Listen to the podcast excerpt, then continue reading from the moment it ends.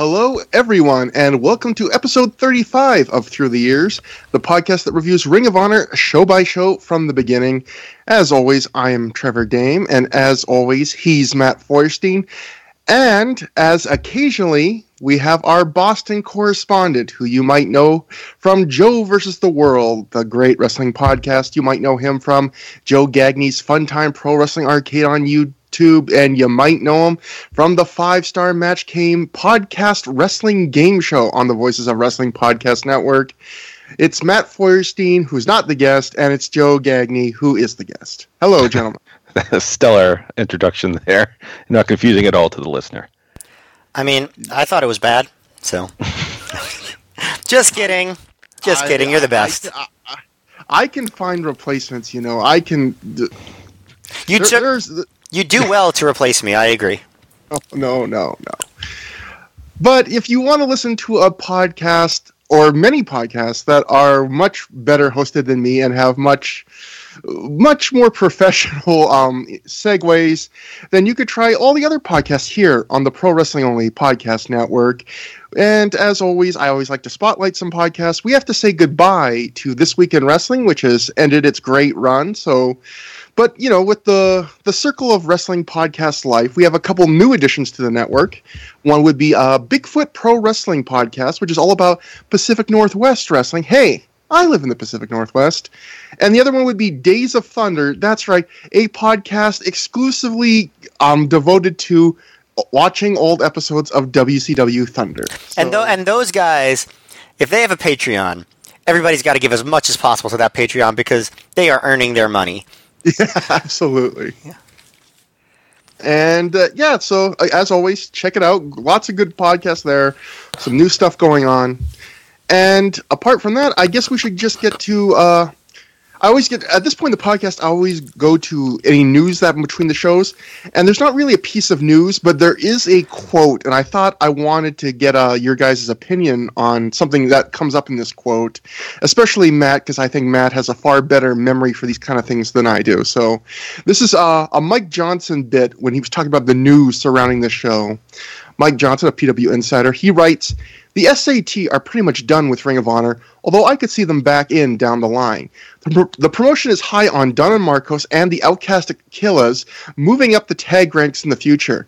Dunn and Marcos are really popular and have a fun gimmick, while the Killers have yet to be really showcased but have shown great mic and ring skills when utilized. Mm. With the aforementioned the Briscoes, the Backseat Boys, Special K, and the Carnage Crew, Ring of Honor has the best tag scene of any promotion right now, including WWE. So I'm just going to ask you two, because my memory for timelines is bad, but th- taking us back to early 2004, do you think that is the best tag division in all of wrestling? I feel like WWE's tag division at the time was not good. They did have enough tag teams to have two four way tag team title matches at WrestleMania 20, which is only like a month after this. Um, mm. But they were bad. Those are both bad um, four ways.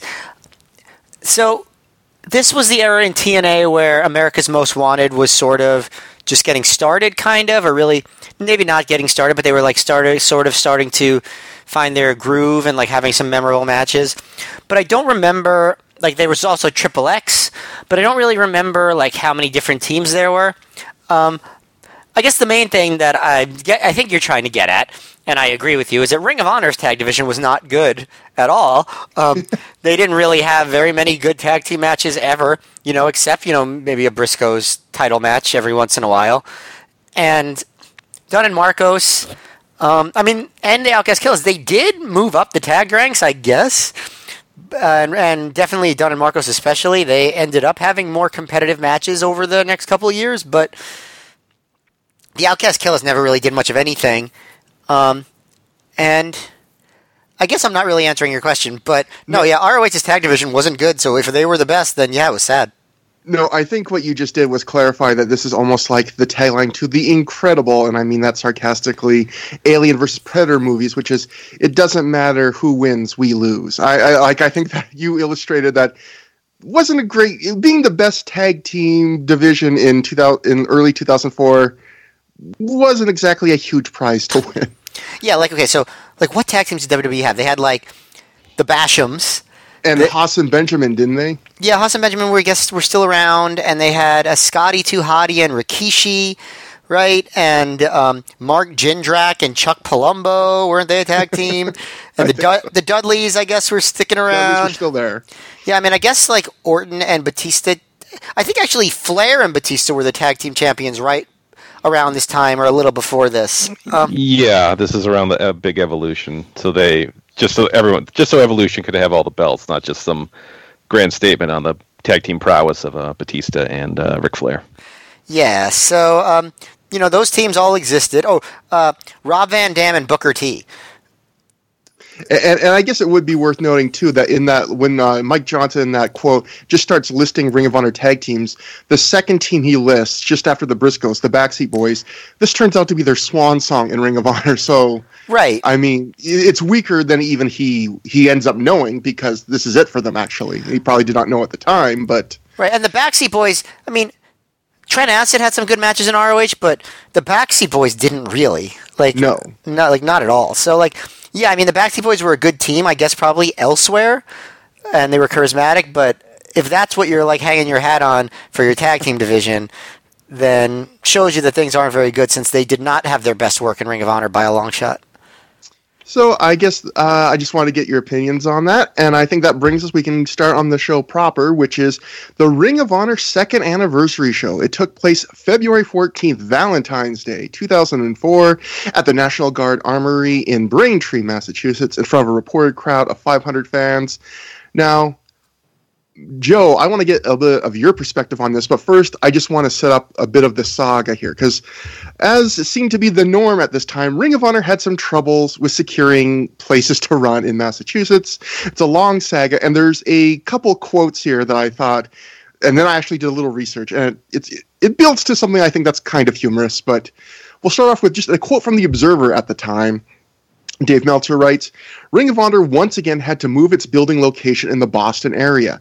The belief is that there is a local promoter who calls up the buildings they've been using, which have been local schools, saying bad things about the product and the promotion. Schools don't want any controversy or bad press, so they've canceled the dates. The February 14th show will now be in Braintree, Massachusetts at the National Guard Armory on Union Street, and they've already booked return dates uh, for the um, May 15th and August 28th. So keep that in mind. Keep that little quote in mind as we move on to a, cl- a little clip I got from a Mike Johnson interview of Gabe Sapolsky. So Mike Johnson asks, Recently, Ring of Honor has had to juggle buildings in the Massachusetts area. I know you are originally from Massachusetts, so what is it like from that point of view to see so many problems? And Gabe Sapolsky responds, it's such a shame that some worthless individuals feel the need to try to bring us down for no reason other than jealousy. It's so selfish. If you don't like me or anyone with RF video, don't take it on trying to stop us from running because you are only hurting the wrestlers and the fans. At least think of them before you pull this stuff. We have moved on and we have a new home in Boston now. It's the National Guard Armory in Braintree, Massachusetts. It's a great location just off I 93 with plenty of parking. It's also a few hundred feet from the Braintree stop on the Red Line, so it is easy to get to by public transportation, which is especially important up there. We have already secured the building for a number of dates, so we won't be bouncing around anymore. It is very frustrating, but at the same time, it just makes us stronger and strive to succeed more in that area and make it our home. And I'll also note, going back to the Observer, on this show, we, it did not make uh, the DVD, but Gary Michael Cappetta made the announcement that Braintree would be the company's permanent Boston area location and that nobody would stop Ring of Honor from returning. He apologized for all the venue changes the company made. Rob Feinstein was telling people that they had found out who had been calling venues, forcing them to switch, and, quote, he's been taken care of, unquote. That sounds like Rob had someone killed. I don't think that happened. So, if you're wondering if all these quotes are building to something, it is because I did a bit of research just looking ahead. So, this Ring of Honor after this show in Braintree ran, ran three more shows in 2004 in Massachusetts. The next one was not in Braintree, it was in Lexington, Massachusetts. Then they went back to Braintree. Then they went to Revere, Massachusetts. Then in 2005, they ran in Cambridge, Massachusetts, then in Dorchester, then in Woodbridge, then back in Dor- Dor- to Dorchester, followed by Ring of Honor not running anywhere in Massachusetts for 13 months. Yes, So- but but you're missing a you're missing an important point here. They all lived at the venue in Braintree. They said that was their permanent home, so they didn't say they were going to run shows there. So, Joe, I was just going to ask, as a fan who went, attended a lot of these Massachusetts shows at the time, do you have any memory of how like weird this was that they constantly were moving at this time? It was unusual, but to me, I always had the, the shows were never close to where I live. They were pretty much always at least an hour away. So it never bothered me in the fact, like, well, you know, I'll just drive somewhere else for an hour to go see Ring of Honor. And it, it was like, it, you know, it was like a running joke. Like you mentioned, all the different places they run, and then they stopped running for 13 months. And they had an even longer break after that. But I mean, it was just like, you know, all right, I'll go see Ring of Honor. I always had to travel, so it was never a big issue to me. But was there a venue that you liked and you were like, "Oh, bummer! I wish they had just gone back there. I like that one." It's not like they ran like you know Kirk and Hall or any famous building like that. They were all just big National Guard armories. You mm-hmm, know, mm-hmm. I mean the I remember the drive to Wakefield where traffic was kind of bad around that time, but uh, besides that, they were just buildings. Not one I favored over the other. You know, they were buildings. They were hot in the summer, and uh, they were always an hour away. So it really didn't matter to me. And I, I, I so- don't don't you oh, think, Trevor, that all this news, like about like what's happening and all this stuff, um, has a very ominous air. Like reading it, like that it was taking place right around this time, like February two thousand four, and you're like, "Oh, you poor saps, you don't know what's Yeah, coming." There's definitely a thing too later we'll get to that I just immediately thought of the Rob Feinstein scandal that's coming up soon in the timeline. But but also I really like the idea that like Rob Feinstein was telling people at the event that like we found the guy who's been calling things like he's been taken care of like everything is fine like we finally gotten the last wrinkle out you know everything is fine smooth sailing for Ring of Honor from here on out. And then there's like literally just a storm cloud right behind his head I like to imagine at that Yeah. point but starting with uh, what we actually see when we start up the DVD, we open with Samoa Joe wearing a suit to celebrate the second anniversary show. He's standing in the ring in an empty building before the fans have been let in. Joe says that around a year ago, he took the Ring of Honor title from a man who was a joke and a disgrace. So, ouch to Xavier. And he's taken it around the world and still stands as the champion today. Uh, Joe talks about the first pure title champion being crowned tonight while he's in a four way because Joe says only one man can't do the job against him. Joe says the only reason there's a pure title is because no one can beat the Ring of Honor world champion. Just the standard, usual, short, very good Samoa Joe promo. It's weird, isn't it weird that like like how mean they are to Xavier when he's still there? Like they act like he's like a footnote in history, and he's like still having matches, and you know, often being kind of good. It kind of caught me off guard too because in Samoa Joe's uh, RF, I mean Ring of Honor uh, done straight shooting shoot interview, they kind of asked him a couple leading questions where you, where they were like, you know, did you feel like you had to rebuild the Ring of Honor World Title or build it up after Xavier? And Joe is very like complimentary towards Xavier. It's like, no, what are you talking about? So I was kind of surprised here where basically it's just like yeah the title was nothing and that he doesn't even i don't even he doesn't even t- i don't think he names xavier He doesn't, by yeah. name he's just like oh he's a jo- i took the title off a joke and a disgrace so Yeah, well, also like at, at the um, main event spectacles when Corino was doing like, a list of people who who ran the who who had the ROH title, and they go Xavier, and Corino's like who, and he was like on the same show. yeah I feel bad like xavier's Yeah. just an example of a guy who i mean we've talked about this before but he just got pushed too hard too soon and he's actually probably doing better work now than he was doing as champ except for the incredible paul london matches but it's just too late he's already gotten that stigma on him Exactly. and it's done for him next week, I like cut Joe's. Uh, I was gonna say I like Joe's suit a lot. He looked very fancy. yeah, I, this might have been the first time, like, if you I was watching at the time, that you you had probably seen Samoa Joe in a spiffy formal wear. So, different side of Joe. He's dressing like the champ now, at least for this special occasion.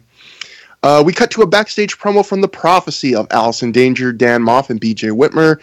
Danger says they're suffering because Christopher Daniels is still out injured, but he's left them a plan. Danger says they have hatred, desire, and courage running through them. Uh, Maff tells BJ that he can't stand him, but not bringing the title to Christopher Daniels would hurt him even more. Maff goes on to say another thing that drives him even crazier than Whitmer is Low Ki, who he meets in the ring tonight in the four way for the first time since Low Ki legit knocked him out in August. Uh, BJ jabs at Maff, saying Ki might knock him out again tonight, and then Allison Danger's basically like, "You two quit bitching. Let's get the title." So the same promo we've been seeing quite a bit from these guys, dissension in the ranks. I don't know if either of you have anything to say about this. Nope. Nope. Nope. Apparently not. And so we move on to the start of the show proper inside the building. Christopher Daniels music hits, and someone that appears to be dressed up as Christopher Daniels comes out in the dark preacher getup with the little I don't know what you would call it, the doily or the not towel, but over the head. But we've already had it spoiled that he's not there. So Yeah, yeah, I never realized that, but exactly, yeah, we literally see a promo segment telling us that Christopher Daniel isn't there, followed immediately by someone pretending to be Christopher Daniel, spoiling the surprise. But I- Because, go ahead. go on. I bet it worked really well in the building, though. Yeah, because it does. Yes. It is revealed, in fact, to be CM Punk, which gets quite loud boos. And yeah, this is one of those neat little Ring of Honor things where if you were a fan of this product at the time and watched Punk go to WWE, he definitely lifted a few of his more successful ideas there. So he would basically redo this with the Jeff Hardy feud, coming out to the Jeff Hardy music and full Jeff Hardy face paint and regalia. But this is, I believe, the first time he had ever done anything like this. We get a loud "We want Daniels" chant. Uh, Punk gets on the mic and he says he's ended the Christopher Daniels reign in Ring of Honor and says a new era starts tonight, the era of straight edge, and the Seki- Second City Saints are going to go after every single title Ring of Honor has. Tonight he's going to get the pure title. In Chicago, he and Colt Cabana are going to beat the Briscoes for the tag titles in a match that Punk says Bobby Heenan negotiated for him. And then after that, he's going after Samoa Joe and the Ring of Honor World title. Uh, Punk goes to take off the Daniels outfit, and that's when John Walters' music hits. Out he comes. We get a loud "fuck him up, Walters, fucking up" chant as he enters the ring. Uh, Punk bails to the outside, and he resumes his promo there, where he says he's from Chicago, and the Bears kicked New England's ass in 1986, and he's going to kick Walters' ass tonight. Punk then dedicates the match to Mike Ditka. So This Yeah. is a uh, tragic consequence of the Boston sports uh, renaissance. His heels don't have anything to talk about now. This is just after the Patriots' second Super Bowl, by the way, so it's gotten no better.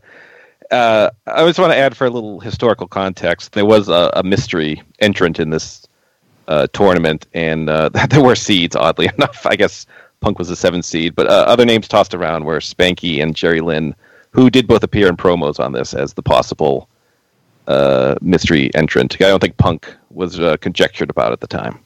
Yeah, and originally, there was some shuffling with this because originally the Briscoes were both going to be in this one night pure title tournament as uh, singles competitors, and they ended up getting moved out to a tag match.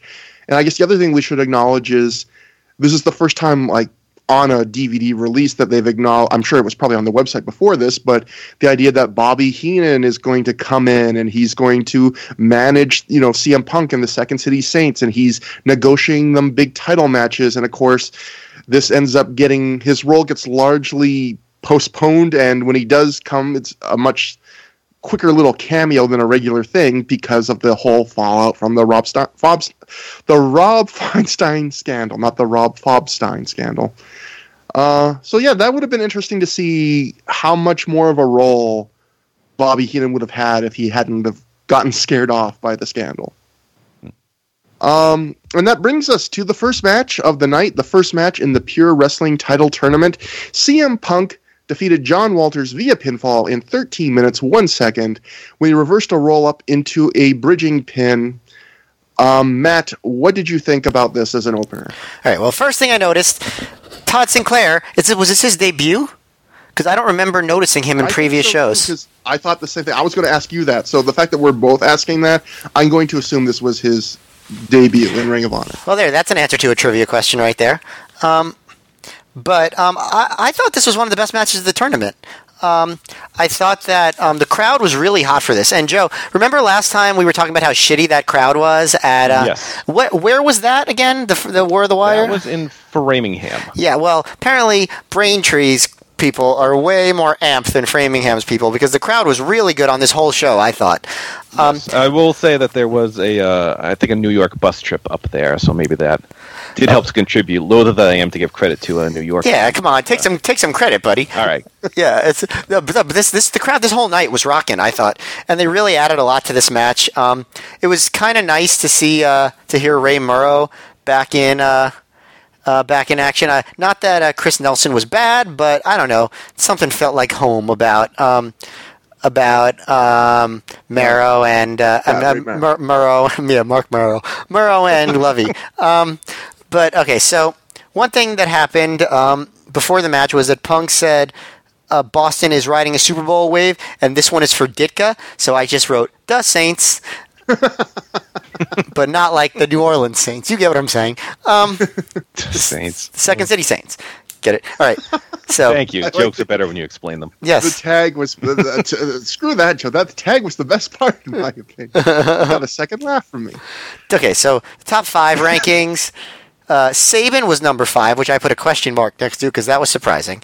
Um, Walters was four. Jay uh, Briscoe was three, and then Wa- Maff and Whitmer were tied. So, uh, so just wanted to say that Danger comes into the booth to say to complain about Punk mocking Daniels, and she's like, "Well, we're not going to bother with Punk tonight because we're focusing on their title match." So that was cool. Like, just she comes in there just to be like, "Yeah, we don't care about this." Um, but um, yeah, I thought that the match was good. I, I thought there were some really cool moves. Um, one of the moves that I thought was the coolest was John Walters was standing on the uh, on the um, apron and he arm dragged Punk over the top rope to the floor, which I don't think I've ever seen before, and I thought it was really cool. And and then Walters was working over the arms, and like you know they were just kind of doing like a, you know technical, basic, early thing, and yeah, they were working hard. But um, Murrow goes, what a what a pace these athletes are are setting here. Not a fast pace, but a technical pace.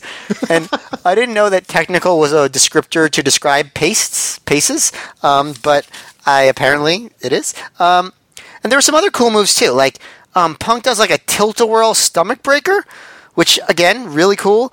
Um, Walters does a lung blower to the front and the back, which I thought was really cool. And I thought that the and I thought the crowd was just like going nuts for their chop battles and stuff. Um, they did like a like Punk did like a cross arm Michinoku driver, like just they were just they were really busting out big moves. You know, they were working a real technical pace, and um, that was a joke. Um, waiting for the laugh. Um, so- I, I got I got so like just wound up in thinking about all the moves you were listing that I was just like took it at face value. You were- like, you, you know what? You've convinced me. It is a technical pace, Matt. Exactly. got it right. Exactly. Um, but I thought the finish was actually really good. I usually don't like those like, oh, he's pinning him, but then he gets pinned, finish finishes. But the way Punk did it, where he like pulled him back into the pinning combo, I thought was really, really well done. And like out of nowhere, but in a good way. I don't know. I thought this was very good. A good opener. Joe, what did you think? Yeah, I'm I'm with Matt. This isn't something you know. You see the lineup, you're like, "Mm, what's this going to be like? But it was actually really solid. Some really good technical wrestling. They did a lot of scrambling for rope breaks. I imagine that was uh, kind of be a hint of what would come in the finals. And it's worth noting, pure title matches have their own set of rules, but the only match that had them was the finals, which was a little a little weird. It's like the King of the Death matches being all straight matches until the end. Yeah, I noticed that too. That was very weird. It was almost like they didn't want to burn out the crowd on the rules, but then that doesn't exactly show a lot of confidence in the rules. Then, if it's like, well, Oh, they They they clearly. Yeah, they clearly did not have confidence in the rules since, like, one of the whole shticks of the main event was that the ref was bad at enforcing them. yeah, But- Yeah, we'll get to that. That's yeah, it's it's a pretty. It's, it's an interesting match to talk about. Uh, but Joe, did you have any more thoughts? I'm sorry to uh, get sidetracked there. No, no, I thought the crowd was great. I, I like the ending where Puck, Punk uh, kind of snuck it out, but uh, you know, still in a clean fashion. And uh, crowd heat was great. Crowd was great all night. And I'm not sure, like they finally let Walters have that big win at the final battle. And here he's just kind of back losing in the first round to his hometown in his uh, hometown. Not to say that he should have gone to the finals or beaten Punk or anything like that, but it just seemed like, all right, they made some progress with the guy, and now he's just kind of back where he was. This should have been a second round match. Mm. Yeah, It- it- this was the kind of match where, um, like, clearly, if you look at the the other three matches in the first round, all got probably at least five minutes less than this. I think so. Clearly, they thought enough of um of John Walters to give him one of the two kind of premier one of the two or three premier like names in the in the tournament, and they give him a good amount of time and let him go pretty even with Punk. But yeah, there's still that optics of it wasn't too long ago that John Walters was saying, you know, I'm not going to lose in my home state anymore, and he like won a match there, and here he is losing there again. Yeah. And the crowd, you know, like the crowd in Massachusetts likes John Walters. They're pretty behind him. They're very against Punk, especially after the whole Christopher Daniels fake out. So it, it, it's a good even face heel dynamic there. And I agree with you guys. I thought this was a good match. Um, it, it's weird. It's one of the kind of matches where I feel like uh, Matt, you actually like remind me of a lot of the moves, like the interesting moves during it. I actually, it was one of those matches where I remember that I enjoyed it, but as soon as it was done, a lot of the match kind of fell off my head. I feel like it's almost like a good generic example of the kind of baseline indie match of the times where there's a little bit of everything in it. You know, there's some innovative moves. They work at a good, not fast pace, but a good, some would say technical pace. and, um, and you know they, they're doing like a little bit of everything and it's kind of back and forth 50-50 and you can just tell they're working like putting in a really good effort it's like it's hard to describe it's just it's kind of what i would just this is like an example of i would consider like the generic 2004 like work rate indie wrestling match and yeah but with but with a really good crowd and talented people doing it yeah, and I I should note, like, absolutely, you you guys are right. The crowd is very good. It's probably one of the better crowds they've had in a bunch of shows. Yeah. So, uh, yeah, uh, Punk wins. He goes on. Oh, and I guess the other thing we should mention, other than uh, what Joe mentioned, the weirdness of the uh, the tournament, the, the rules only for the pure title tournament only being in the final match. I guess we should just talk a little bit, I think, maybe about the philosophy of wrestling tournaments. Because I thought one interesting thing about this show was we can get to it a little bit later, but Low Ki gets r- randomly inserted into the th- world title three way to make it a four way after he had a falling out with Ring of Honor. And the reason the Observer gives was it was done to boost ticket sales. I guess they were at one point lagging and were not doing well. And it's kind of interesting to think about like when you the nature of tournaments because for so many indie wrestling companies i was thinking about this today the tournaments they do are the biggest shows they do all year like you think of pwg and the battle of los angeles is the biggest show they do every year you think of Chikara and king of Tri- trios is usually like the gets the most talk of any show they do in a year is those tournament shows and you think of King of Indies, which was a tournament that inspired Ring of Honor, or the original Super 8 tournaments, or IWA Mid South with the King of the Death matches and Ted Petty. Like every indie has a uh, big annual tournament, and Ring of Honor, which was like the biggest indie, is the one thing they couldn't really figure out was to have a tournament that really caught on. I guess the closest was the second anniversary show. I mean, not the second anniversary, but the Survival of the Fittest tournament.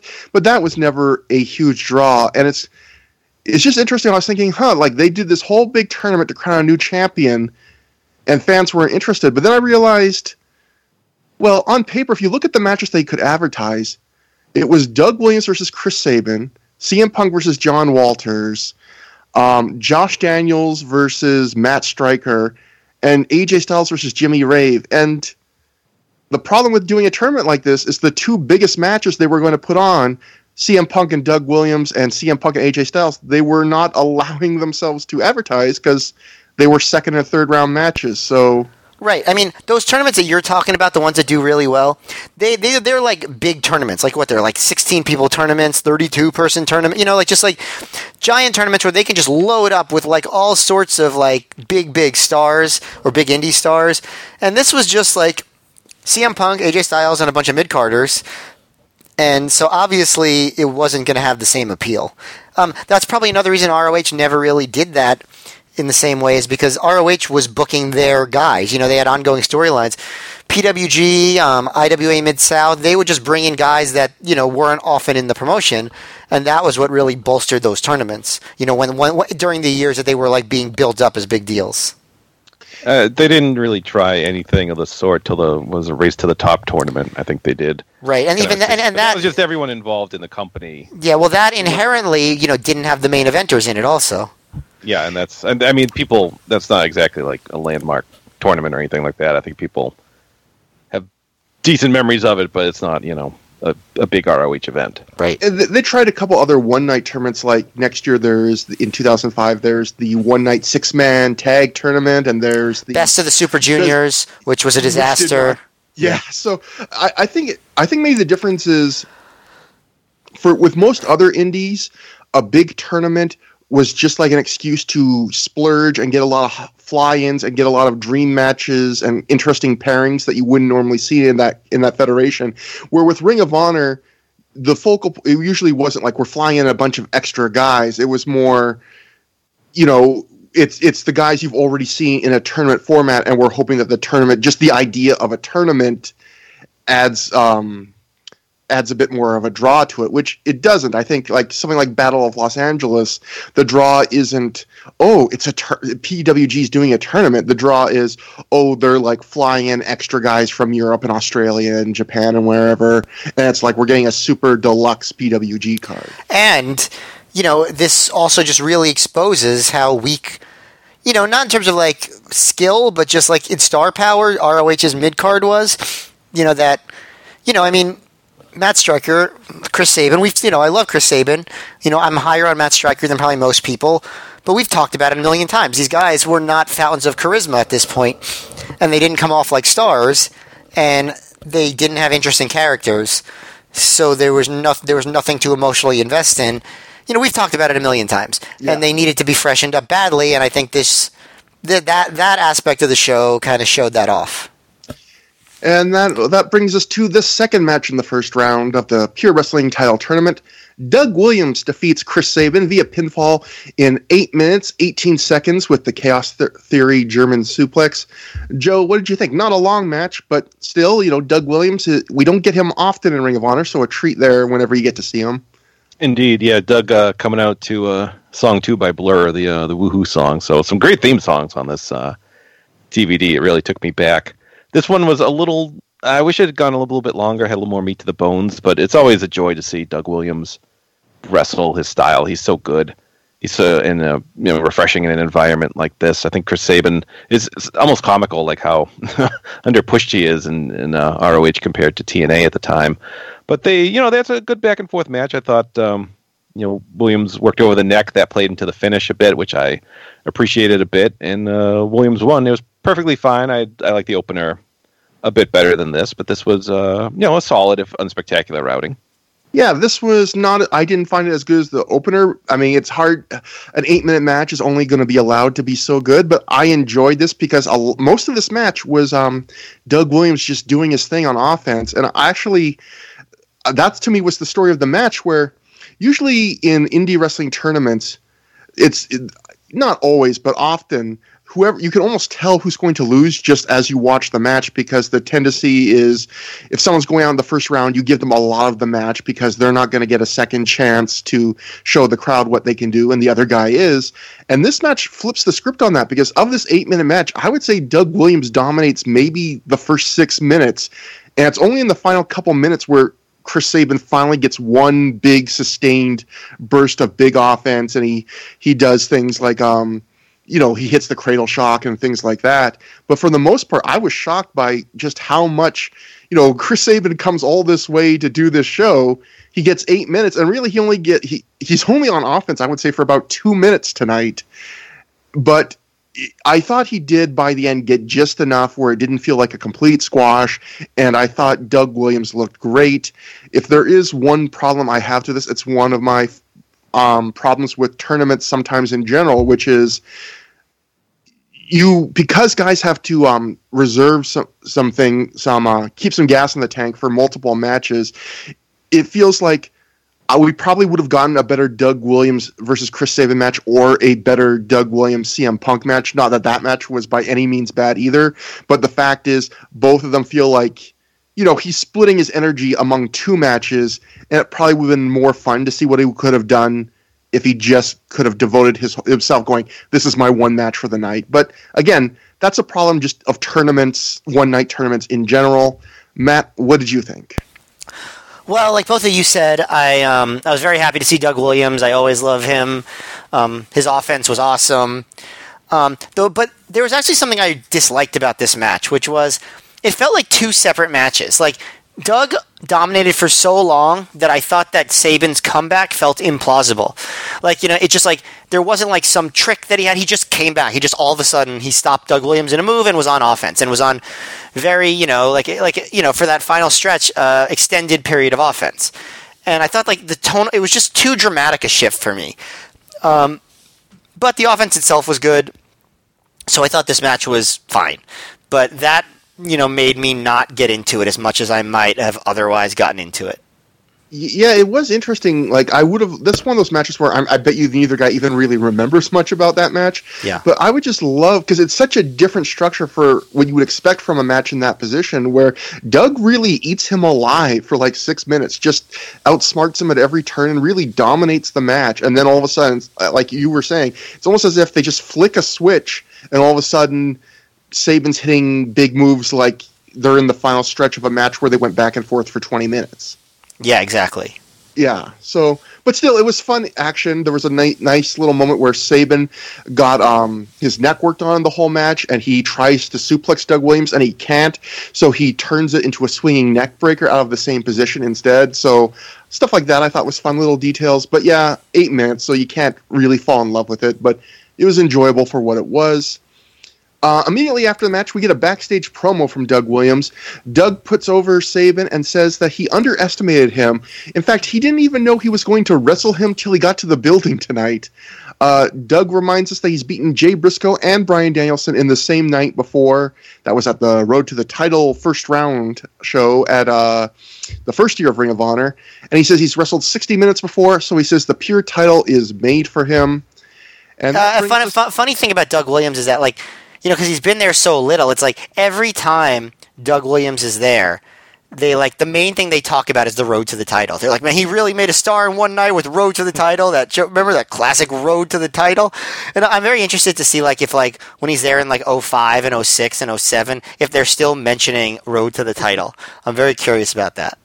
Yeah, it's funny because he kind of occupies the space that there aren't many. I don't know if there's anyone else in Ring of Honor at this point that really has that kind of role of where he's basically like the special guest star, where you know he comes in when when he can, and so he never really has a feud. So he always is just referencing like the one or two n- most notable matches he's had, and so like you said, at this point, it's like he's referenced that road to the title thing in the 60 minute match like five times now. Yeah. It's like every time, you know, remember that time we went to that Blake and we had a, we went fishing. It was a good time. It's like he's always just referencing that one great time he, he had here. But, uh, Moving on, the Ring of Honor Pure Title Tournament rolls on. Third first round match. Matt Striker defeats Josh Daniels by submission in 8 minutes 29 seconds when he made him tap out to the Striker lock and this was uh, this was I would say my le- I enjoyed this match the least of the three, but I still was entertained. But I thought it was just again, it's an eight minute match. It's average. I think these are both two guys that maybe could use a bit more personality, but Chris Daniels especially. Um, I wrote in my notes. Chris Daniels is very reminiscent of Chris Benoit in terms of stature. Josh Daniels. oh, I mean, I mean, yeah, God, huh. two, two reminiscent names too. But uh, yeah, in terms of stature, body type, the moves he does, um, he is also kind of missing. He, he is missing the charisma and emotional intensity that Chris Benoit had. But given what happened to Chris Benoit, maybe it's good that you did not have the emotional intensity of a Chris Benoit. Well, it's uh, also there's also a very strong Davey Richards vibe, which you know Davey Richards was often compared to Benoit at certain points in his career too. Yeah, so but you know he's lots of hard chops in this match, lots of suplexes in this match, as you'd expect from a guy that has a pretty heavy Chris Benoit influence, and it, it's just another match where it's it, it's short and there's a good level of action, but it's nothing. It, it's it's very forgettable. Like I'm struggling to remember like really specific moments here that really caught my attention, apart from it just being kind of a pleasant way to spend eight minutes. Um, Matt, what did you think? I think I might have actually liked this more than the the the uh, and Williams match. Um, not by much. Definitely, it was a charisma. It was lacking in charisma. I wrote at the beginning, like even before the match started, I wrote charisma party, but I was being but I was being sarcastic. That's my secret. Um, so um, yeah, but but it was you know all about like the strikes. But I did think that that they both seemed motivated. Striker, you know, he, you know, he t- busted out some of his big moves. He did the run up, you know, suplex, and it was very well timed for a two count. Um, I, you know, I, I thought that um, I liked the way the ending went, where he just like grabbed the striker lock real quick, and it was an immediate tap out. Um, I thought it was funny when the announcers, uh, or I guess it was Gabe, who said, "There's no doubt there will be title belts in the future of both of these men." Definitely not in ROH. There wasn't. Um, Yeah, just not here. yeah. Um, I don't know. I don't know what titles Josh Daniels held. I imagine there are a lot of indies. I imagine he held some. Um, but yeah, I thought it was good energy. Like it was short, but I thought they had what I put what I would put as interesting chemistry. Like they could have had a really good match in another setting um, with maybe different kinds of stakes to it. I don't know. But for a short match, I thought they were they did a pretty good job. It wasn't long enough for their lack of personality to really take that much away. I guess that's what I would say. Yeah. Joe, what did you think about this match between two surefire future champions? I like when they mentioned Josh Daniels being in the tournament. They referenced his win over Steve Corino, and I was like, uh, Homicide ran in and mugged Steve Corino during that match, and Corino even referenced it later on. What a joke it was! Yeah. So I don't know. Maybe just say like, oh, you know, he's a lot of the talent in the back speaks highly of him. That's why he's here. Uh, this didn't do a lot for me. I mean, it was fine, but it was just kind of they just wrestled for a bit, and uh, I know uh, Rob Viper on Twitter posted three vomit emojis when I referenced this match. I would only give it two. I would not be that harsh, but uh, no, it was fine. The, the point was to kind of get the striker lock over as this, uh, you know, this a move that can get a tap out immediately, which it, it didn't really play into anything. Although a, it a little bit later on, but not not quite to uh to that level. But uh, this was fine. It was funny to me where uh, Gabe, in putting it over, he kind of had an awkward choice of words because this is he says I can't. When Josh Daniels ta taps out to the striker lock, he says I can't believe he tapped that quick, and that sound. I, I clearly I think Gabe is trying to put over like how deadly the striker lock can be, but the way he phrased it kind of sounded like I can't believe Josh Daniels is such a pussy. Like can't believe he tapped out. Like I was like that. That's it's not coming out the way you think it is, Gabe. And the other little bit of uh, Gabe commentary I enjoyed here was he puts over that Matt Striker is reaping the rewards of winning the Field of Honor tournament. He says by getting put in tournaments like this and in number one contender matches, that's signed. These are the rewards he's getting by winning that tournament, leaving out the fact that other people in this tournament are were also in the Field of Honor and lost and are also getting those same benefits. And uh, I think Gabe also says on commentary he says something like Striker was started in Ring of Honor 14 months ago, and he was in the opening match, and he's been climbing the ladder ever since. I'll just note he was in Matt Striker was in the opening match two shows ago, the show after he won the Field of Honor tournament. And and he didn't even get to be the first seed or the second seed in this tournament. Y- yeah, so uh, Like I you mean, think he'd like give him like the number one seed just like to pretend the Field of Honor mattered? It's, it's just so it- yeah it's one of those it's just something we were talking about the last show or two matt where it's like clearly gabe wants to put over the importance of the wins he's been giving matt Striker, but he's not following through because rightfully so he realizes matt Striker isn't going to work at the top of the card but he's still trying to act like you know the Field of Honor tournament, all these things. He's trying to act like Matt Striker is marching up the card when really he's basically in the same position he was probably six months ago. Exactly. also, I will say this about this this match. Uh, any other ROH show, this match probably plays to mostly silence, but the crowd was pretty hot for it, which just goes to show what a good crowd this was. Yeah, again, really good crowd this night. Joe, you and your your all your random unknown New York bus friends outdid yourself. So Yeah, well, you certainly made up for that the, that terrible crowd at the last show. Phew. Um, after the match, we get a um, backstage Matt Striker promo. He says he's never been hit harder in his life than Josh Matthews. Than Josh Matthews. Josh, Josh Daniels. Daniels, come on. Ugh. Jo- look, Poor guy. one- Josh want- Matthews, noted heavy hitter. I literally wrote in my notes, Josh Matthews, like, look, if you think that I'm going to remember Josh Daniels more than I have to, you got another thing coming, my friend. Well, apparently So, I don't anyway, think that. um, so he, thinks if there's another Field of Honor tournament, Josh Daniels could be the future winner. I, I almost like went ah when I watched this. Like it's cute that you think that's possible, and in, in a, on a variety of levels. Uh, Striker says he's going to be the pure champion and be known as the man who put pure wrestling back on the map. I just wrote in all capitals in my notes, "What is pure wrestling?" Question mark exclamation mark. Like this is something that I guess we can talk about later, but Gabe continues to hype up during the show over and over again that pure wrestling is not technical wrestling, it just means compu- competition at its purest. We'll explore this later. I got some quotes from Gabe interviews with the media. I'll just say it's I, I don't think you get an answer by the end of the show. And that spoilers, you never get an answer. it's a long-term story. um, Still ongoing. Final, to the final first round match in the Pure Title Tournament. AJ Styles defeats Jimmy Rave via pinfall in 7 minutes 35 seconds with a discus lariat. This was the one first round match that really kind of had some uh, a prior issue between these two guys, the two guys that were wrestling, because we had seen for months as AJ had been basically Jimmy Rave's mentor, kind of a hard ass on him, and just pushing him and berating him until Jimmy finally kind of snapped on a recent show and was like, you know, come on, asshole, quit being a jerk to me.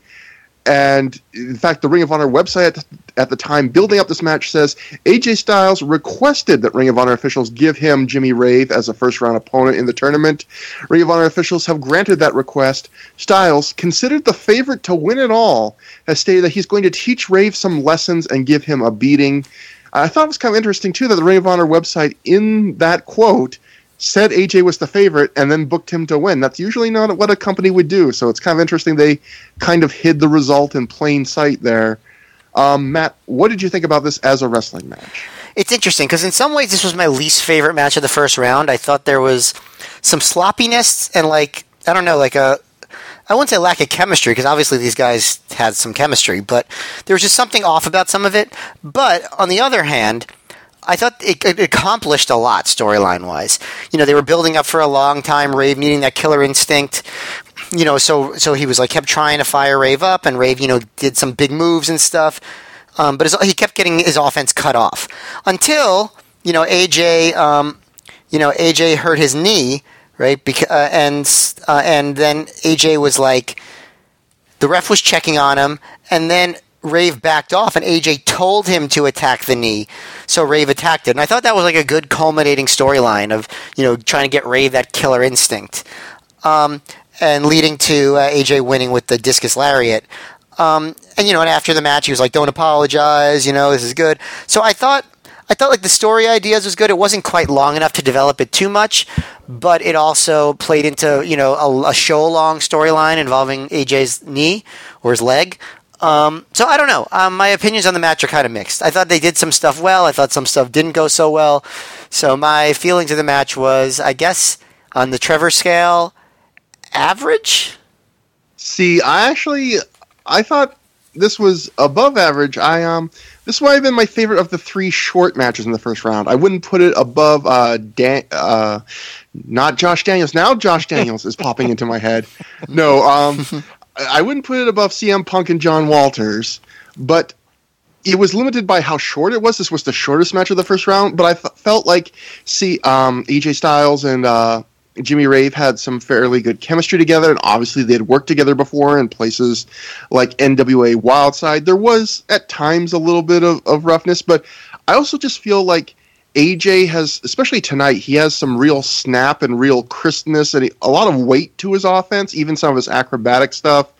And I feel like Jimmy Rave is at this point just such a handsome, literal baby faced young man that it really like it just it gels well together to see like hard ass AJ Styles kind of hitting little Jimmy Rave hard. Um, the one thing one thing I didn't like about it, well, didn't like about Jimmy Rave's performance is I felt like this is a match where I really noticed that Jimmy Rave at this point in his career really needed to work on his like emoting because AJ Styles is bringing like a lot of emotion, like you were saying, Matt. You know, challenging Rave and being like, "Come on, hit my injury." And he's really kind of got, wrestling this like he has a chip on his shoulder. And if you look at Jimmy Rave's facial expressions, he's really not bringing much to the table in a match where he really should be like pushing right back against that.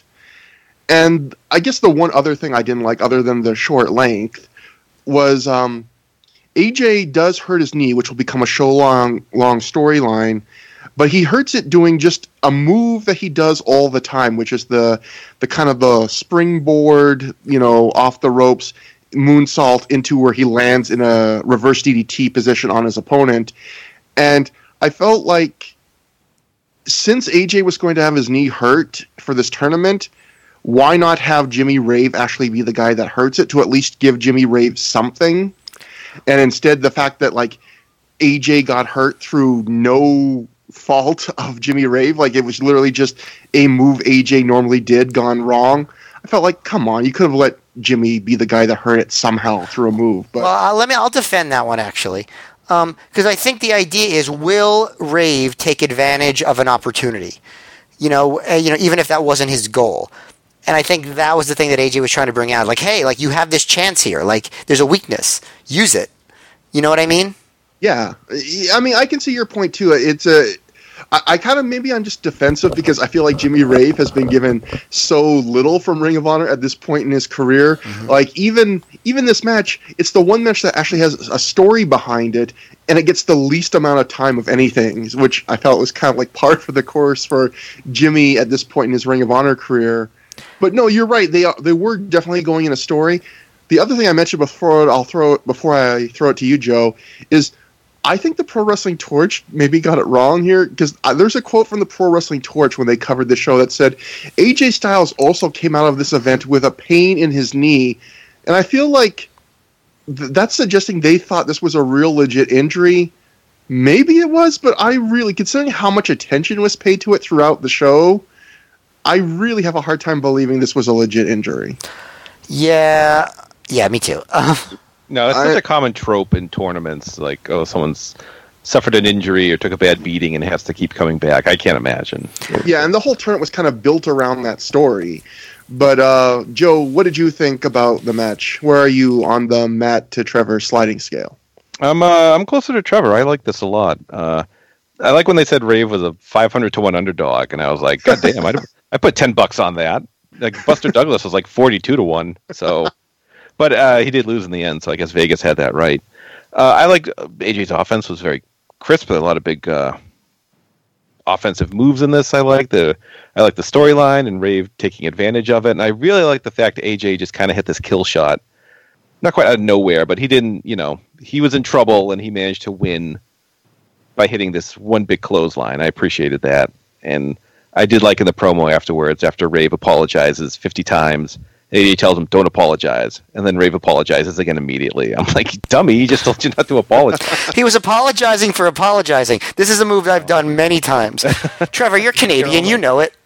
Yeah, I, I yeah, definitely. I mean, I, I'm I I always lust after the famed triple apology where I mm-hmm. apologize for apologizing too much, which is a thing I have literally done in relationships with people. Oh my god, me too. Come on. We're very so, similar. Yes. Um, I was. I, uh, the other thing I was going to note about the match is this crowd really hated Jimmy Rave, and he even gotten the um, the die, die, die treatment from the guy who did the same thing to CM Punk at uh, Main Event Spectacles. Only it wasn't in Jimmy's face this time, but I saw him like in the corner of the screen, just going die, die, die at Jimmy Rave. he really earned that. Poor Jimmy. Odds makers don't love him. Gabe doesn't love him at this point. Well, oh, but J- Jimmy will get his time to shine. Yeah, I mean, it, down the road. It, it, it allowed him to have a explanation for his heel turn. It was a very like Rocky Maivia situation. Yeah, exactly. He's that right now. He's building all the legit justification he needs to to turn on everybody. Yep. So um, as Joe t- mentioned, and I think Matt mentioned too, after the match, we get a, a, segment where AJ keeps selling his knee in the ring. Gabe wonders what will happen when he faces Matt Striker, especially since Striker just submitted Josh Daniels with the Striker lock that works on the leg. Uh, Doug calls this match a moral victory for Rave, even though he lost to set in seven minutes and didn't even hurt AJ's knee himself. Uh, the camera follows AJ and Rave as they make their way back to the curtain. Rave apologizes, as was already mentioned. Um, AJ tells him not to apologize. Blah blah. blah. He'd do the same thing. And yeah, so that's the end of that little that the AJ and Jimmy Rave storyline will continue down the road. But we go back in front of the crowd where the team of Scott Clark and Jerk Jackson make their way to the ring. Jerk Jackson, better known to probably most people listening to this as Bobby Fish, making his, I believe, his Ring of Honor on-screen debut. He was beefy. A- Yes, Yeah, he's trimmed down a lot. Yeah. looked very different to me. Yep. You know. Um so they make their way to the ring, followed by their opponents, Dunn and Marcos, the Ring Crew Express. Uh, Dunn and Marcos high five the ref as well as Doug, who's shooting video video at ringside, which I always laugh at. Um, before they wrestle, the Outcast Killers come to the ring. Oman Tortuga gets on the mic and he calls the crowd losers. He criticizes all the fans for being there on Valentine, Valentine's Day to stare at guys, um, except for the women who he says were dragged there by said guys. And he says the women can join the girls that are already waiting in his hotel room, which he believes for waiting for something which I believe he called Saint Happy Oman's Day, which was one of the worst Saint Valentine's Day puns I have ever heard. I also I also love any any promo where the shtick is if you were really cool, you would not be watching this. Yeah, it's like we came to watch wrestling. That's what you do. That's Yeah. your job. Like, well, Yeah. It's it's, Gabe's it's always baffling logic, but I don't know. Yeah, like poor Gabe's always selling this as like, you know, you have to experience this live. This is the hippest product ever. And then out comes the guy's like, why are all you losers here on Valentine's Day? like, like all these women don't want to be here. It's like going. I mean, I realize he's being a heel, but it's the exact opposite message they're normally trying to sell. And um, Oman turns his attention to Donna Marcos, and I, I like at this point during uh, or Oman's promo, the camera basically shows in the background that Clark and Jackson have basically given up on a match and are walking to the back. Like they're just like, uh, we're probably not going to wrestle tonight. like they just give up. Yeah, I I actually find this I find this the most noteworthy thing about this whole segment. Like why didn't they let the Ring Crew Express just have a squash? Like why did they have to do this instead? Why not do both? and I I don't know like. This is a this is like a common thing for Ring of Honor, but the idea that these guys they were probably just in the area or helping out, but that this was their entire role on the show tonight was to come out and be like a false tease, and then to basically like they aren't even attacked or like the the Outcast Killers haven't even attacked Dunn and Marcos yet. They're just like, oh, this promo's going on too long. I guess, I guess we'll go home. Yeah, they were just mean. They didn't, you know, so they left. so uh, Oman says the Killers are bigger, better wrestlers, and better looking than Dunn and Marcos. Dunn and Marcos get a big chant. Marcos grabs the mic, says they're not going to take it anymore. Blah blah blah. The Killers attack. They lay out Dunn and Marcos. The bell is rung, so I guess this is a, a weirdly official match. The Ring Crew Express make a big comeback as we're not going to take it. Plays over the PA. Killers retreat. Dunn gets back on the mic, says this is another sellout on the We're Not Gonna Take It World Tour. And wasn't much of a segment, but as always, the crowd loves Dunn and Marcos, as they should. Yeah, I do agree the out, that the Outcast Killers are better looking than Dunn and Marcos, but that's as far as my agreement goes.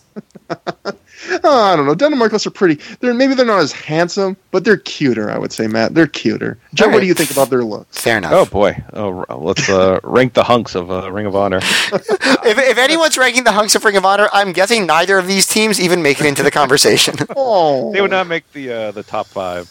No. Um, whatever. Uh, I'm kind of this. I'm kind of stunned. This wasn't a post intermission segment. I, I kind of have a feeling the show got shuffled around. I've never heard anything to the contrary. But I have a theory as to why that is. I'll get into in a, in a little bit with My- another match. Uh, not to jump on you, but my only guess would be if you look at the way the tournament is structured.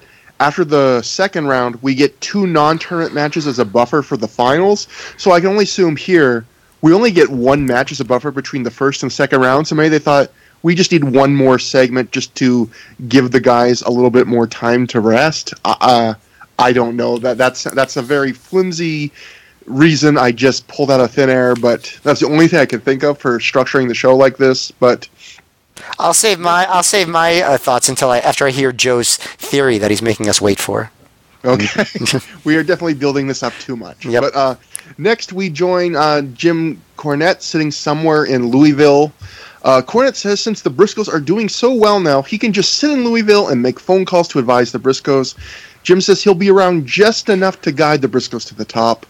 Uh, he says he wouldn't give the Backseat Boyz five to one odds that they'll even show up tonight. So this Ring of Honor show very concerned with odds so far. Um, Cornette turns his attention to Samoa Joe, or as he just calls him, Samoa, and he makes a couple more hacky comments about him being a Samoan savage before he reveals that due to his negotiations, the upcoming Jay Briscoe Samoa Joe cage match on a future show can end not just by pinfall or submission, but escaping the cage as well. So I guess like the implication is that gives Jay a big advantage because Joe is so you know heavy. It's going to be harder for him to climb a cage. So just a little bit of housekeeping to set up the next show. Yeah, I thought you know besides the uh, you know the racist tropes, I thought it was a perfectly good promo. It, it got its point across, and I think it's a good point to get across. So all good. Yeah, except for the, except for the racism, that part's bad. we say that a lot on Yep. these shows, except for the sexism or racism. Not Yep. bad. Yep. Um, and that brings us to the country whipping six man. Oh no, tag. I got to correct you. An old-fashioned country whipping match per the graphic. The old fashioned, not, not one of these newfangled country whipping. No, they have. matches. If you have uh, microchips in the straps to tell you how hard you hit, that's a newfangled one. But uh, this was be- old-fashioned. It said. So quick, I, I know none of us are like necessarily Memphis connoisseurs, but name for me another country whipping match. I can't. Uh, I mean, strap. That, that's the thing I thought was really interesting about this. Where I've seen a lot of strap matches, I can't remember a country whipping match. I mean, maybe like all the like the Memphis like in Southern wrestling aficionados will make, think that we're idiots for not being able Yeah. to name any, but I can't name any. And Joe, I was definitely going to say the. I, I believe A- AEW is going to put the microchip in the microchip in the uh, strap for matches because th- that's the kind of stat tracking Tony Khan's big. fan.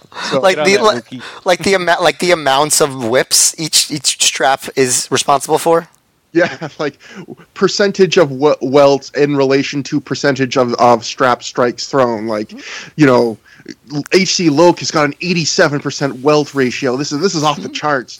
Excalibur, I, I I can't believe it. Um, so anyway, in this country, old-fashioned country whipping match, the Special K of Dixie, Hydro, and Izzy defeated the Carnage crew of DeVito, Justin Credible, and Loc in eight minutes forty-six seconds when Izzy pinned Loc after Hydro spike pi- pile drove him through a table on the outside. Uh, Joe, definitely something completely different on the show. There was no other match like this. What did you think about it? Uh, far more of a spectacle than an actual match, and I'm glad you mentioned who specifically was in the match because it was just like pretty much all of Special K versus the uh, the Carnage crew. Uh, just kind of nonstop, you know, carnage, as they say. Tons of blood. Like I think Dixie in particular was just a complete mess. A lot of, uh, lot of uh, just a lot of whipping, a lot of old fashioned country weapons. and uh, at the end, uh, this is somewhat funny that uh, I guess DeVito's daughter appeared with uh, one member of Special K, causing uh, who was it DeVito and Justin Credible to uh, to run off. When I saw this live, I had I had no view of the entranceway, so I had no idea what was happening. Like to me, DeVito and Incredible just ran away for some reason. I was like, that's that's very odd, and uh, and they got the win. But um, yeah, the the whole it's it's so funny the the whole daughter thing because I mean clearly Special K and the Carnage crew are characters that would naturally be at odds with each other. So I don't know why you would have to introduce this element to it. It's not something I think a lot of people in the crowd could relate to, like their their teenage daughter, you know, falling in with ravers. Yeah, we all we've all we've all experienced it. we've all been there.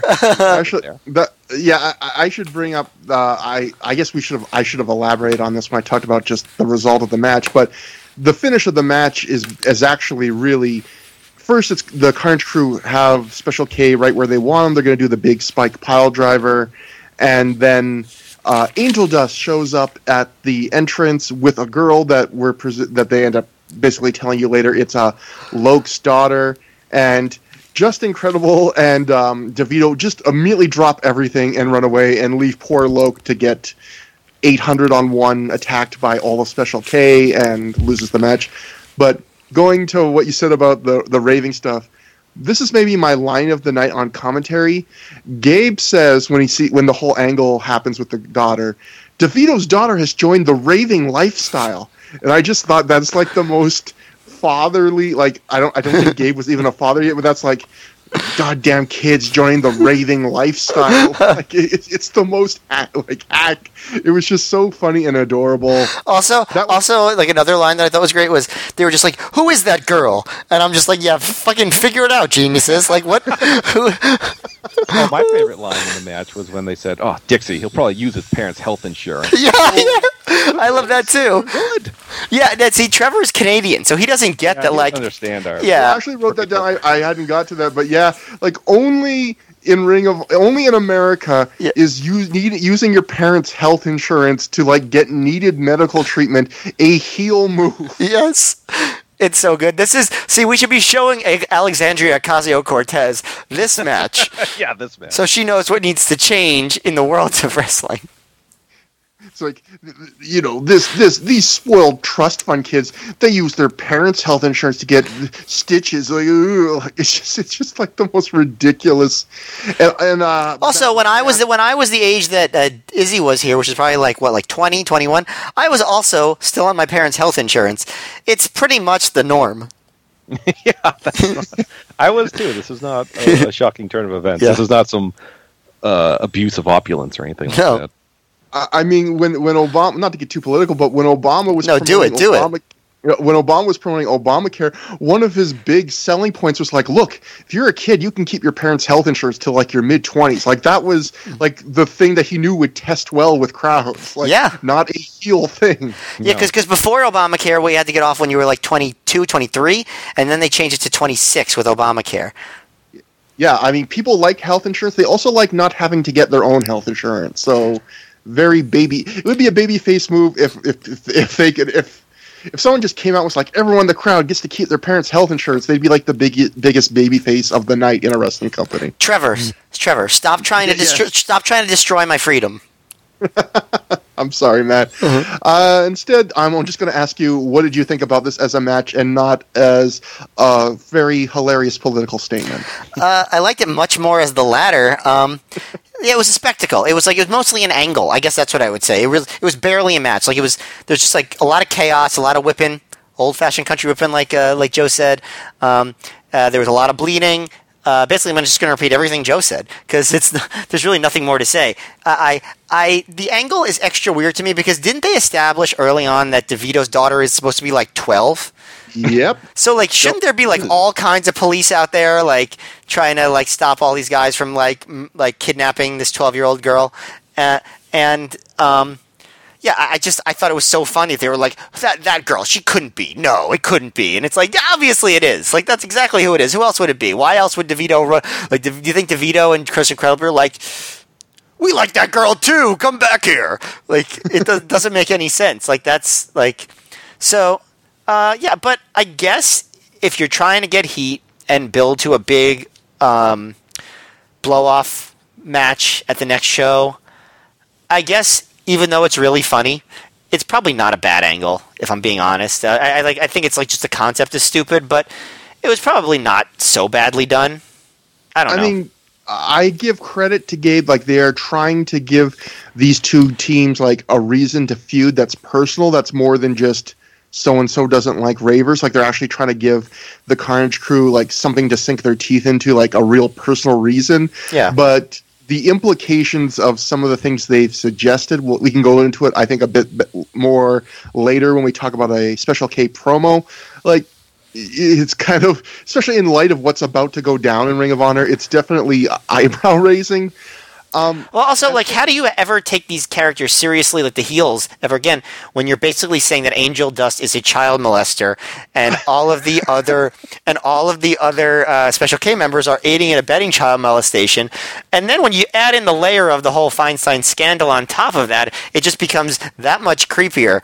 I, uh, I, I don't know. It's it's just too much. I was gonna say I thought Angel Dust had the easy night, but uh, not getting old fashioned country whipped and all. But I guess with the stigma he now has upon him, maybe he drew the short straw. Yeah, and then the other thing is um, when they put um, when they pile drove Loc through the table, Gabe was like, "This is what the Carnage Crew did to Becky in Boston," and then I'm just thinking like, "Yeah," and you loved it when they did that to Becky, and now this is like a fully grown man who's like a tough guy brawler getting it done to him, and you're much more appalled now. I, I thought that was more maybe just Gabe. Like Gabe loves, and I, I appreciate this. He likes to point out when like his booking is referencing his older booking. Yeah. Like it's the same with the fact this is a country whipping match, just because Special K strapped um, the Carnage Crew during a segment a few shows ago. So even though you would think Special K doesn't seem like a strap match kind of group of wrestlers, you know, they did try again when G- Gabe at his best. He tries to dot his I's so everything does have a bit more of a reason for it to exist. Yeah. Um, as a match, at first, the first few minutes, I kind of got flashbacks to some of the early Ring of Honor hardcore matches I really didn't like, where it's just 800 people brawling at ringside. Uh, 100 people are bleeding about a minute in, and you don't know why, and the camera is having trouble keeping up with the action, and it's kind of plotting. But then once it got in the ring and it got more move oriented and it just became more about the uh, Special K taking crazy bumps, I thought it got more enjoyable up to like something where it's not something I'd ever want to watch again, but I did not dislike it like I was worried I was going to after the first minute or two. There were a couple brutal moments in this match. Um, Izzy takes a really brutal Loc chair shot right to the head. Um, Angel Dust takes a swinging neck breaker on an open chair. And then, actually, ironically, Loc might have taken the worst bump because Izzy overshoots a Phoenix splash, and it looks like he catches Loc right in the face with his foot. The ref like has a conversation with Loc right after. It looked like something I would not want to. Uh, I would not want to take it like that. And I guess the other thing to mention is Dixie. Of all the guys who bled in this match, and there were a bunch of them, Dixie had a really bad cut. Not quite Dustin Rhodes at Double or Nothing, but very bad. And I like this little note from the Pro Wrestling Torch. They when they were writing about this show, they wrote, "Special K member Dixie suffered a deep cut on his forehead, which was super glued shut rather than having stitches." And then Wade wrote in parentheses, "which is a common and relatively safe practice used to close cuts." So I, I like that Wade was like trying to teach us a little bit about. um Also, I just like the words "relatively safe practice." So I thought that was amusing. And he would not be the only person having to deal with a brutal cut tonight. So I just want to add, uh, Justin Credible, missed the tombstone. They did a quick camera cut, but he missed it by like a good foot. Like the guy's head didn't come anywhere near oof. the canvas, which uh, I still remember just seeing that spot. And not, not that I want guys dunked on their noggins, but he's been doing that move for quite a while. You'd, you'd think he'd have it down by then, but And it is He's not used to he's not used to doing it on guys quite so short. Um, after the mu- uh, after the match, a bunch of refs and for some reason Dunn and Marcos rush in to check on Loc. Because you know, but you know why? It's because they're all like part of the ring crew, and it's like Oh, it's yeah, that ring crew solidarity. Because isn't Loc like the leader of the ring, ring crew? Isn't that what Shane Hagedorn has said? I I think so, and also I think he was basically like an unofficial like agent, backstage agent even for the company at this point. So, um, we cut to Special K celebrating backstage. I believe this is what I was talking about before. Uh, a bloody Dixie is fake laughing up a storm. Everyone's celebrating. Dixie says that's another member of Special K. I think he was saying Angel Dust. I couldn't quite make it out.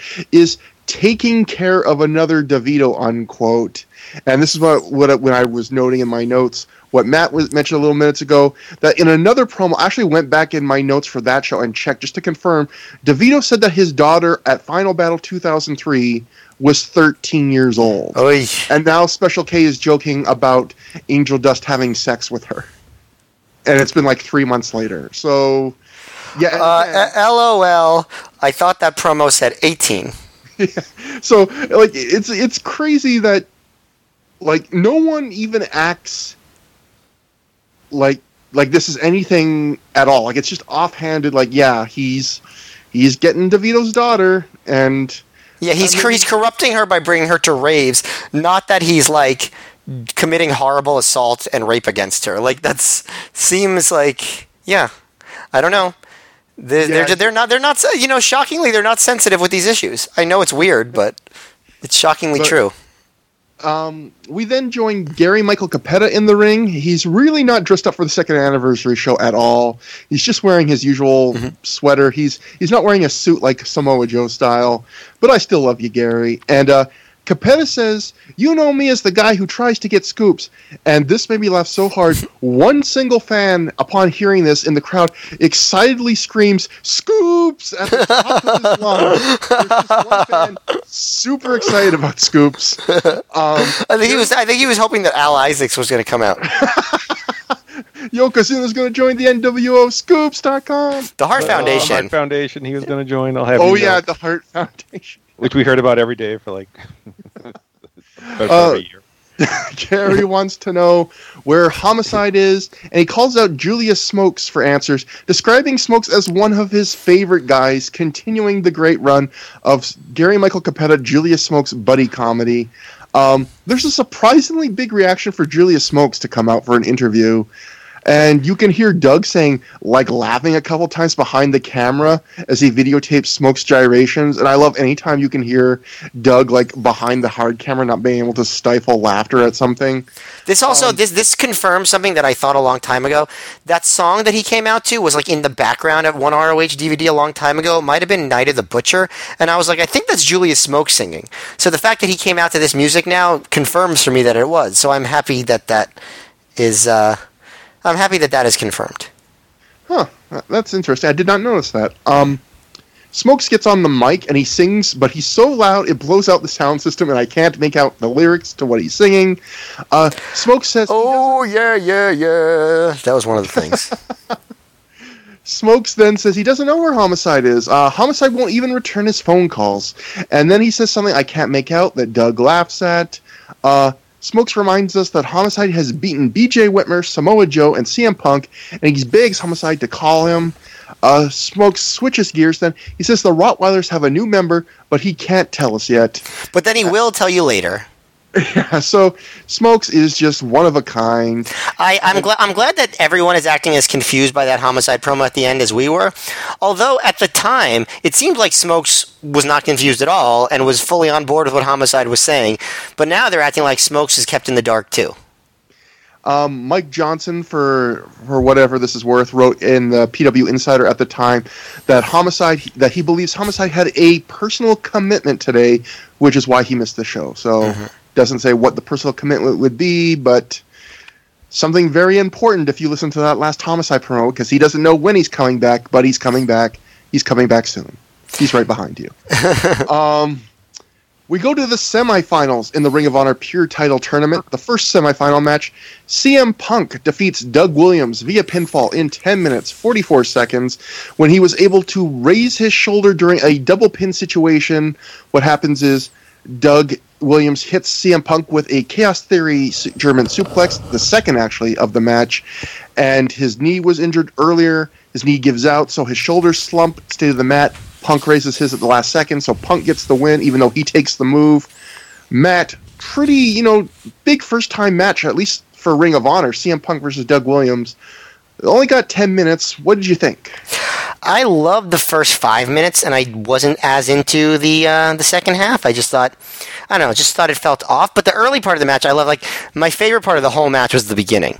Um, where Williams basically starts the match. Like the bell rings and Williams just runs at Punk, jumps on him and like clamps on him with his like legs on this like torso vice. And I've never seen a match start that way. And it's the best opening to a match ever.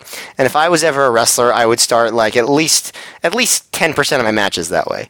Um, but uh, you know, I like like there were some really cute spots early. Like all the stuff relating to um, to um, Williams's offense, I thought was great. Like Williams does this thing where he's in a headlock and he does this reversal where he like uses his legs to push out into his own headlock, and then Punk tried to do the same thing, but like Williams, but but then uh, um, but he failed at it, and I thought it's like, oh, so Williams like is the master of this, and Punk doesn't know how to do it right. Like I really like that sort of stuff. Um, I thought Punk looked really athletic here, which is not something I normally say about him. Um, but I don't know. There was just it kind of just slowed down after a while. Like Punk selling um, wasn't didn't go on for very long. He worked over Williams' knee after Williams missed the knee drop. Um, and then uh, the chaos, you know, they did the chaos theory, but Williams his knee gave out on the bridge, and then Punk lifted his shoulder, which I'm never a big fan of those finishes. I thought this was overall a good match, but it was really the first part of the match that really captured my interest. I thought this was a good match too, but it goes back to what I said during the first Doug Williams match on the Doug Williams match on the show, which is I feel like if CM Punk and Doug Williams were wrestling each other and they just had like 20 minutes and didn't have to worry about wrestling before or after this, we would have gotten a significantly better match. But what we got, I think, was still good. And I agree, like Doug Williams, it's just so fun when he kind of plays almost like sometimes what Zack Sabre Jr. does. Not in this, not he doesn't do all the same kind of mat work things, but it's that idea of this guy is just so good at this one element of wrestling. He's got so many little tricks, and if you try and play in his world, like Punk did in that one spot you described, like Doug Williams is just going to clown you. Like, do not try and out Doug Williams, Doug Williams, and yeah, it, it, I thought it was a fun match. It, I they really saved all the leg story for the very end, where you know, um, Doug misses that big bomb scare where he move where he does the the falling knee off the top rope, and just immediately Punk seizes on it. He puts uh, Williams in the tree of woe, and then chops his knee, which I thought was kind of goofy because, like, I know he's trying to hurt his knee, and in a way, part of me is like, that's cool, but part of me feels like if I hit your hard knee with the back of my hand as hard as I could, I feel like I'd hurt my hand more than I'd hurt your knee. Like I feel like your knee would win out in that battle. Yeah, I mean, I guess it depends on like the power of the hand, but yeah, I can imagine that the the knee would get more damage. And then he does. Punk does a face face wash to uh, Williams' knee, and the uh, the announcing actually calls it a knee wash, which I, for some reason just made me chuckle. And the one thing I kind of didn't like about the match, other than the the fact that it's only ten minutes, and then we're probably holding it back a little bit, is that Punk takes two chaos theory Germans in this match, and because he raises his arm on the second one, he survives both of them, which I think is a bit of overkill. Like knowing that the fir- last one was going to play into the finish and Punk was going to be able to raise his shoulder, I don't know if I'd have him survive a first one of that.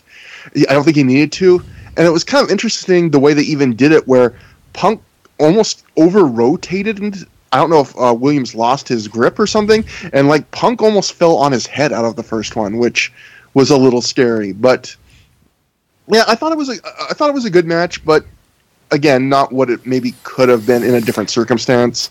Uh, Joe, what did you think?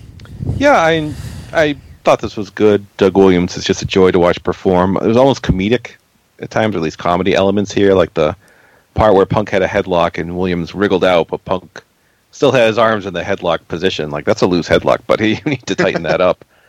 But uh, the leg stuff at the end was a little jammed in, but it did play into the finish, so I appreciate that.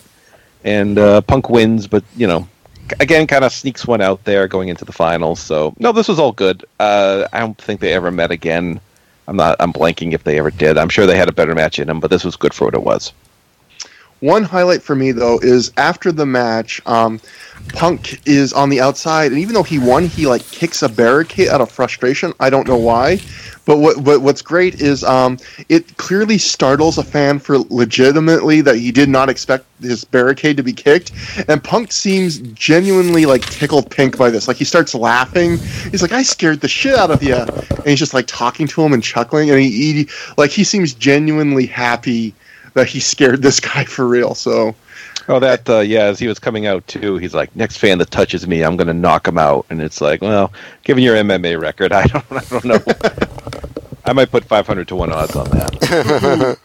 and and Punk was getting really good heel heat tonight. You know, some nights he doesn't. This was a night where he was really well received as a heel. Lots of fans, not everybody, but a lot of fans really liked booing him tonight. Um, we cut to who knows where for a Steve Cream Corino mail-in promo. Steve talks about how time flies, and just two years ago he was with Eric Gargiulo Julio, he as he jokes, recording commentary for these innovative shows. And Steve says that was the time, the times of our lives. Not really, he goes. Uh, Corino brings up a bunch of things that happened to him in Ring of Honor, including the riot, being stabbed in the eye with a fork by Homicide, losing, losing his hearing in one ear, getting a bunch of scars like a baby, um, wrestling in barbed wire, and losing to Josh Daniels, who he calls one of my own kids, all thanks to Homicide. Corino says 2004 is going to bring nothing when it comes to Steve Corino and Ring of Honor working together. He shits on the Pure Wrestling title. He shits on Samoa Joe. He says CM Punk is his hero, though, and that's a shoot, Corino says. And uh, he idolizes him even though he's younger than Steve.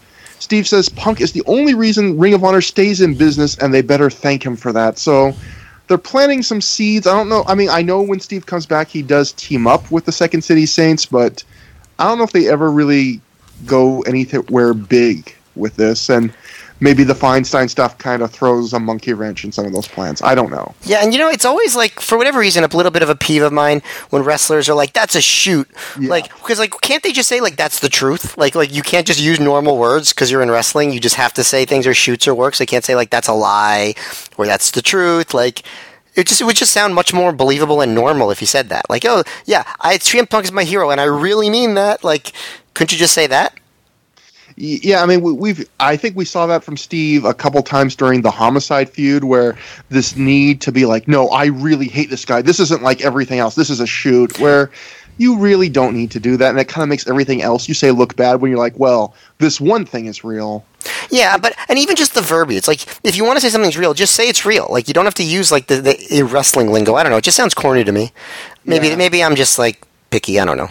I mean, it sounds like something you would see on like a Vince. It, it, uh, you would sounds like something you would hear on a Vince Russo era Nitro or something, which is not what you want to be going for, and definitely not what Ring of Honor was aiming to be. So, but moving on, we go to Ring of Honor, the second semifinal match in the Pure Wrestling Title Tournament. AJ Styles defeats Matt Striker via pinfall in 20 minutes 46 seconds after he hits a springboard 450 splash. I thought this was kind of a weird match. Um, for the first eight or nine minutes, AJ barely sells his knee injury from the prior match, even though during that match they were treating it like a big deal. And you, al- if you listen to the commentary, it almost sounds like they're surprised rewatching this match on tape, and they're trying to make excuses because at first they talk about the knee injury, and then they start saying stuff like, "Well, it doesn't seem as bad as we thought it was," and uh, maybe oh he did have an hour to rest, and he did get medical medical attention in the back, and maybe it wasn't as bad as we thought, and so. I would say for the first half of the match, they really do not. Striker doesn't go after AJ's knee at all. They just work a regular wrestling match, and then all of a sudden, after one move, they act like AJ is feeling his knee again, and from there, Striker just completely changes his focus. He's all over the leg, and they go back and forth with stuff like that. And overall, I thought this match was um, it was a good match. Like, I feel like this was maybe the most intense Matt Striker was. He's outright almost healing at some points in this match where he's raking AJ's eyes a couple times, and he's being kind of he's got some swagger to him in this match, which I appreciated, and I felt like that really um, contrasted well with AJ's kind of stiffness, and sometimes AJ can be a little bit grumpy in his wrestling style. So I thought like that went that went well back and forth. I feel like the leg stuff, it never really had a huge payoff to me. Like AJ did sell his leg, but he also did a lot of stuff that would involve a lot of leg strength. And it just never really had a satisfying payoff to me, particularly because even when um, Striker did have AJ in a couple leg submissions, the camera had their the, was the camera angle they used was of Striker and AJ's back, so you couldn't see their facial expressions. And I also feel like Matt Striker kind of has this bad habit of not really working a hold. He just kind of grabs a limb a lot of the time and just holds it at an angle. And it's like, well, this is a submission. And it's not really that engaging. But I thought the match was good. I, I think the problem for Matt Striker is it's a good match, but he got 20 minutes against AJ Styles. Like, this was a point in his career where he really needed to hit a home run, and this was a chance to. And it was just good. It was just a solid, like, three and a quarter star match, three and a half, maybe, if you're being generous. But you know, it, it, it as, as, on its own, it was good. It's just when I look back and go, why didn't Matt Striker's push take off? I feel it's like opportunities like this, where this match had became become one of those, oh, this is a match of the year contender, you have to buy the tape for this. This might have been like a key point in his career, but it's just good. It's just okay. Um, Joe, what did you think? Yeah, it was. I felt like they wanted to give AJ a much longer match than Punk had in the same round, so he'd be a little more worn down going into the finals. But like you said, like you would think with Striker getting the win almost automatically with the Striker lock in round one, AJ tweaking his leg, that's something they would go right to, and they didn't. And I don't know if they thought, well, we can't do 20 minutes of work in the leg. We'll just kind of pad it out because at one point Striker's he has like a double arm submission on, and it's like do your work on the leg, like Yeah. do something. Like AJ was still, you know, kind of running around at points. He won with a 450 uh, springboard, uh, springboard 450. So, and there was also kind of this weird, like Striker started almost like cheating or playing dirty at one point. He went to an eye poke, and they're like, that was like kind of another facet tossed in. The whole match never really worked in the end completely. There's just kind of a little too much going on. Still, some very good points. Still, you know, probably pretty good, but yeah, kind of not not a not a home run. Matt, what did you think? Yeah, I I like the match a lot, except like in terms of like striker, like you said, like having that swagger and like being more vicious, and I appreciated that until like you got toward the end where like you had AJ at moments selling the leg really well, and then it was became so spotty, and just like you said, like the fact that he won with a springboard like 450 splash, like in this match, like the match where you're supposed to be really worried about his leg. You know, like like like just like you couldn't have done another finish in this match. You couldn't have done the discus lariat or like a million other things to uh, that he could have the Styles clash. You know, something that didn't involve him doing a flip off of his legs. I, I don't like. It just seemed like they just weren't thinking. You know, and I thought that took the match down a lot for me.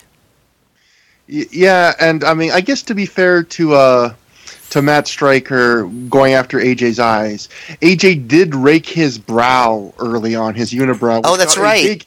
big- AJ got a big AJ chant and a holy shit chant for raking Matt Stryker's brow. That is So, a good um, point. There was um.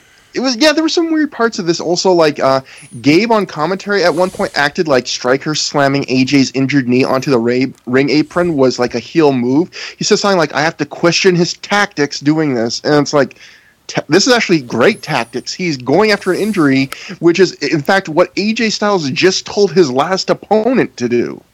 So. Uh, there's also a moment, one kind of spotty moment where uh, Matt Stryker tries a ring post figure four, and he literally just can't do it, and he gives up immediately. He just kind of lays down on the floor. Yeah, it's funny. Like you'd think you'd practice that before they actually did it, like in front of an audience. But hey, I'm sure it was fine. Also, for anyone watching, again, I, I don't want to say like it's not.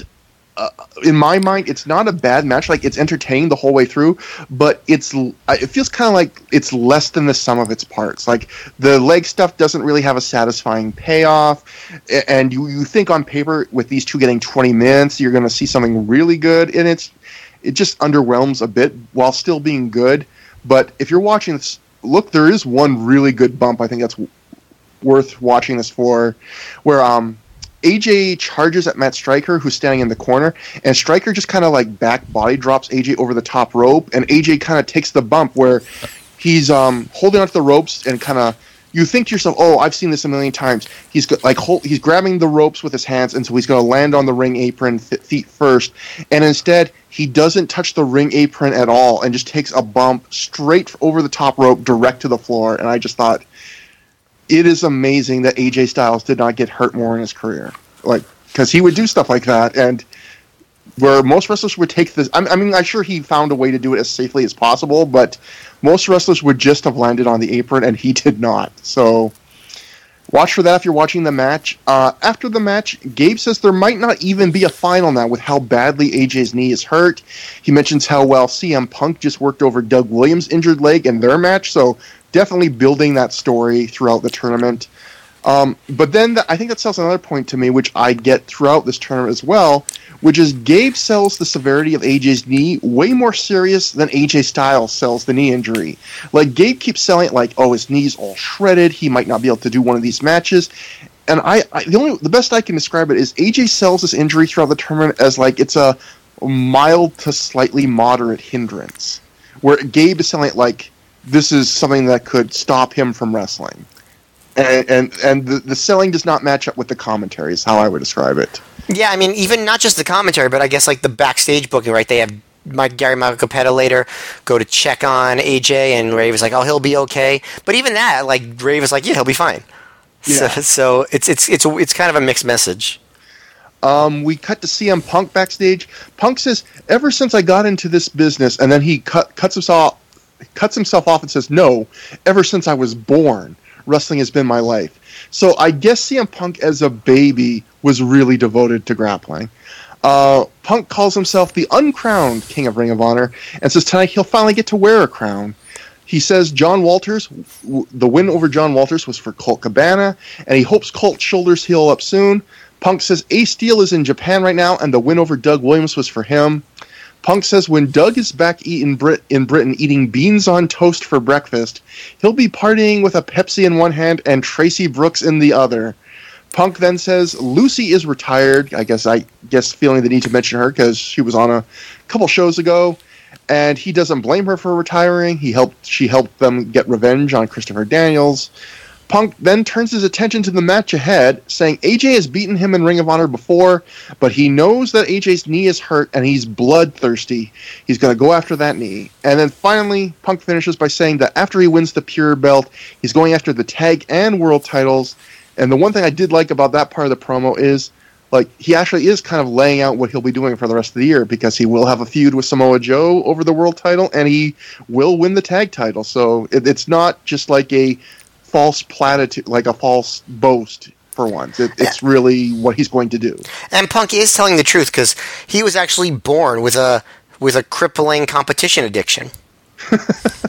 That's his only addiction. In Yeah. fact, I've heard. That's I've, right. I've heard it told. Yeah.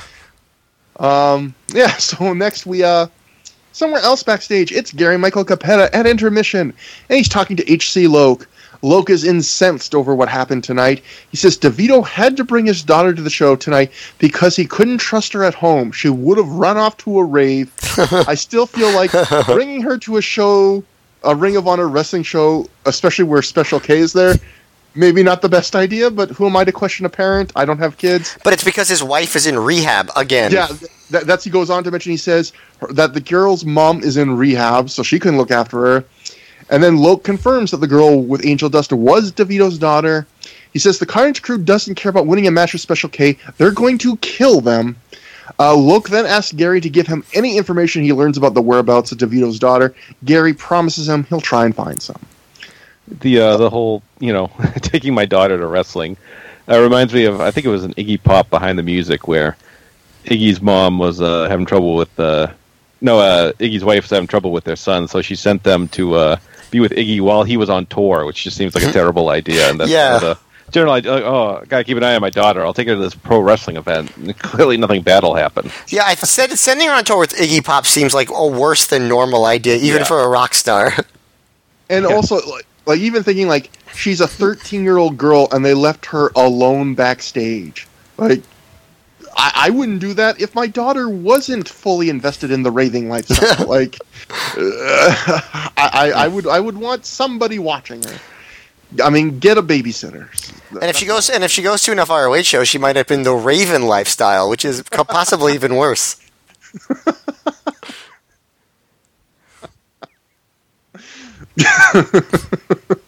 Okay. Uh, okay. Um, Ring of Honor Tag Team Title match.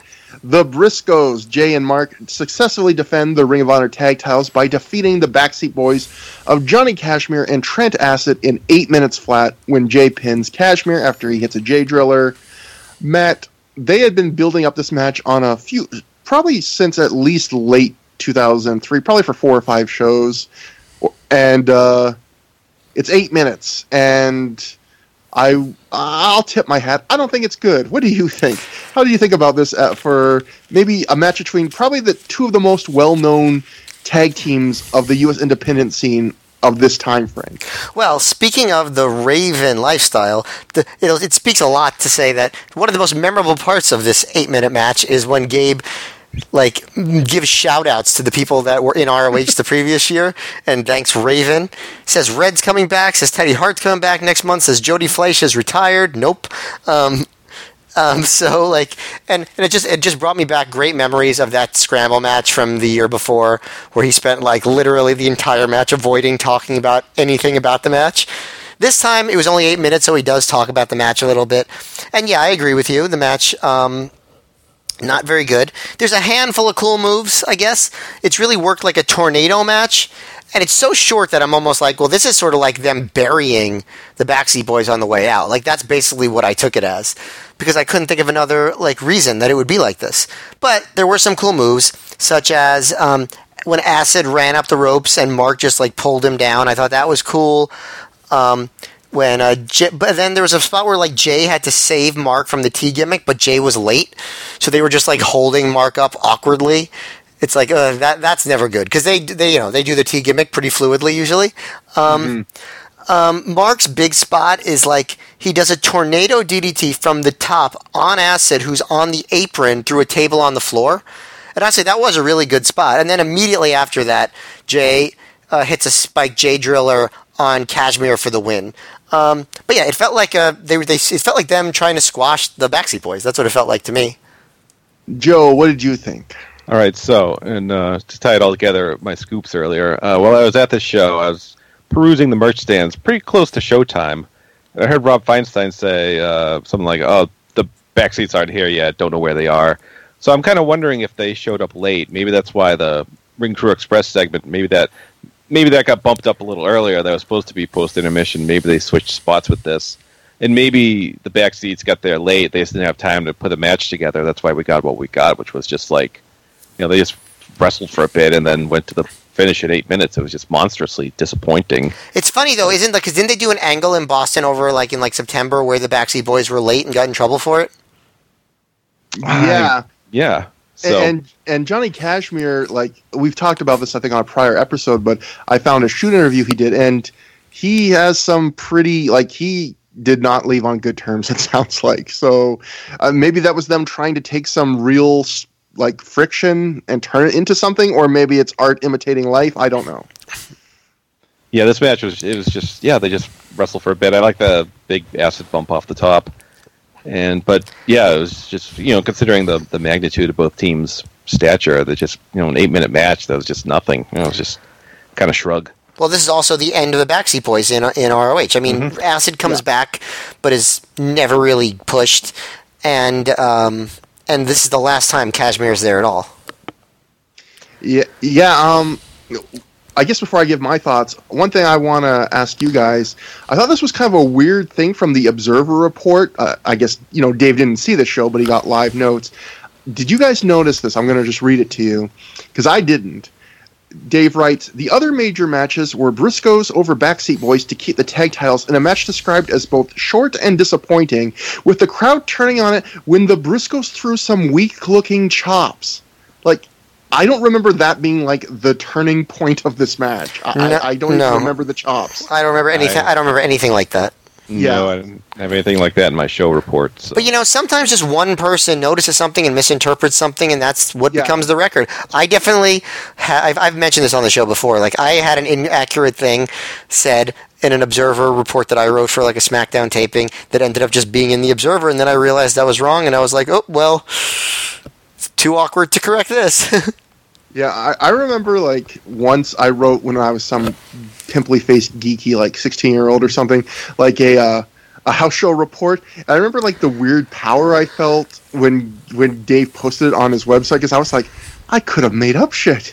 I, I could have said anything here. Like it's it's weird to think like you're thinking oh they're getting double and triple checked and stuff, but it's like no. Like when it comes to house shows, it's basically it feels like he's just taking your word for it. So for anything. Yeah. I mean, what else is he going to do? Like, yeah, but go ahead. Sorry. yeah, I mean, obviously with TV stuff, he's getting variety of sources, but uh, I guess the thing I always try and keep in mind with stuff like this Ring of Honor stuff, where you know one or two people from the live events could tell him something, and he might be reporting it when it might just be the weird perspective of one or two people that wrote to the Observer after the show. Yeah. So yeah, I, I, I mean, I mean, this crowd, you listened to it all night. They were not going to turn on a match because guys gave weak chops. I will say this match was one of the only matches of the night where if you hear at, at the start of the match the crowd is chanting and they're excited and as the match goes on the crowd gets quieter and quieter which is you know the opposite of what you want in a wrestling match. So uh, i think that speaks to the quality of this match which i agree with you guys was disappointing. There was something weird like there wasn't necessarily a ton of outright botches although there was a couple things i noticed. Well, the thing with the thing with Jay Briscoe and the T gimmick was the biggest one I noticed. Yeah, and there was one more where yeah, there was stuff like that, but also just seemed I would describe just like kind of herky jerky where the pacing, like everything seemed like it was an effort to get everyone in in the places they needed to be and on the same page for things. And it was mostly just them hitting signature moves, but it, it was short length and also it wasn't it didn't have a high degree like it like again it, everything seemed like it, it was an effort to pull this stuff off and there was that big spot you mentioned where mark p- puts uh put someone through a table but even that i noticed like the camera angle you couldn't really see the table break but and you also saw like mark took that entire bump for trent acid which is probably the right thing to do but the camera angle made it so obvious that it was like it was basically mark going ass first through a table and then trent acid tumbling after him but I, I guess like the biggest review of this match will be much like the scramble, the biggest scramble ever at the first anniversary show. The fact that they picked this match, as you guys mentioned, to basically do their yearly let's thank everybody that's worked in the company this year when it's supposed to be like a big tag team title match. Like that's a pretty damning indictment of what they what they thought of this match. Exactly. But uh, after the match, we cut to who knows where, and oh my god, it's Brian Kendrick, aka Spanky. He's been released from WWE or asked out, I forget. He cuts a short promo about how some people say you can't go at home again, but he goes over some of his early Ring of Honor memories and wonders if maybe you can. So, uh, Yeah, he so- I was gonna say, um, uh, Spanky was sort of known for his like charismatic character and like kind of just being like kind of a good personality, but he didn't show that at all here. He might as well have been Jerry Lynn in this promo. I also, I also think Spanky's kind of like his character is, you know, in the original run of his original Ring of Honor run, is this cocky goofball, and here I think he's he's being pushed into kind of this role of like just the good guy that's like oh, Ring of Honor was great and good times. I want to come back. Where that is so not what he was in Ring of Honor. He was like the goofy guy wearing like clothes he got from the Goodwill and oversized novelty sunglasses and And if Donnie B is to, be believed, he also might be a mass shooter. exactly. Yeah. And so yeah, it just it's not it's not playing to his strengths as a character. But it's still it's interesting to you know it's crazy to think that he's already back and he's not going to be like a regular fixture, but he is coming back. So we have that to look forward to. Yep. Then we cut to Gary Michael Cappetta outside AJ Styles' locker room. Gary say AJ is getting his knee injury treated, and he tries to go in to get the scoop, but Jimmy Rave opens the door and stops him. Rave says AJ is fine, he's going to be great for the main event, but he will not allow Gary into the locker room. Nice try, Gary, at least. But that brings us to the Ring of Honor World Title four corner match. Samoa Joe retains. He defeats BJ Whitmer, Dan Maff, and Low Ki when he made BJ Whitmer tap out to the rear naked choke.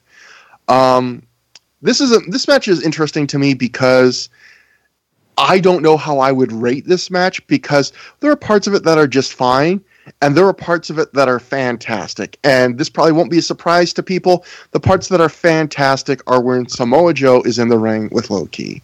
And it is like they pick right up where where they leave off in Joe's debut Ring of Honor match in 2002. They hit a, each other about as hard as I've seen people hit anyone since we've been doing this podcast. Um, so hard at some points that I almost was on the verge of feeling uncomfortable. And there's just this electricity when those two wrestle each other. There, it feels epic and special in a way that even a lot of really good matches in Ring of Honor don't feel. It feels like th- there's something, there's just something in the air when those two stand off against each other. And the whole match overall was good action, but really those like their their sequences at the end being so good almost make the rest of the match look worse than it is to me because those were so fun. And before I throw it over to you guys, I guess the big story of this match that I haven't mentioned yet is Samoa Joe cuts his hand. He uh, does a tope suicida, or I guess the elbow suicida he calls it, where he goes elbow first to the outside, and he puts his, his hand lands on the guardrail. And as Joe tells it, it cuts the hand basically to the bone people know who have been following Ring of Honor around this time, Ring of Honor was infamous for these super sharp sheet metal guardrail signs that they guess the edges never got sanded down. Lots of guys got cut on them. Joe probably the most se- severe cut anyone ever suffered on one of these. And you can see at one point Joe just looking at his hand and realizing he cut himself. In fact, I found uh, a Joe shoot interview where he goes, he gets up from a move and he looks around. He sees blood everywhere, and he goes instantly. I'm looking. He's like, "Is BJ cut? Is Maff cut? Is, is Ki cut?" And he looks at his hand. and Goes, "Oh shit, I'm cut. Like I can see the bone. Like, like, and you can see. I looked on, on the video release. You can see Joe in the corner actually like his eyes bug out."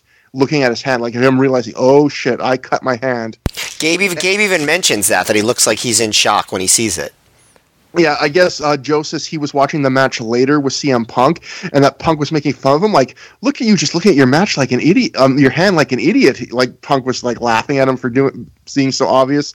But like, blood is just gut. Like you can see it dripping out of his hand at one point. And so for the rest of the match, people are trying to get Joe tape. I guess Joe asked somebody for tape, and so people from the back are trying to get Joe tape, but they keep getting him different kinds of tape to tape up his hand, and they're not sticking. And by the end of the match, Joe just has this bloody wad of different kinds of tape. And Joe in this shoot interview, it's it's pretty funny the way he tells the story, where he's just like, he goes, at one point they brought me scotch tape, and he was just like, scotch tape? And they bring him like electrical tape and duct tape, and he's like, he, clearly he just wants athletic tape, but I guess they were just panicking and finding him like any tape they could find.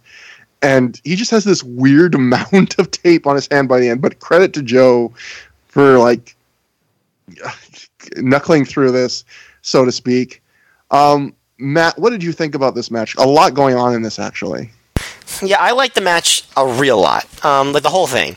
Um, I thought that the fact that Joe had the thing with his hand actually added a lot to the match. Um, you know, I don't want that to happen, but like it added a hook for the part where the prophecy was working over Joe.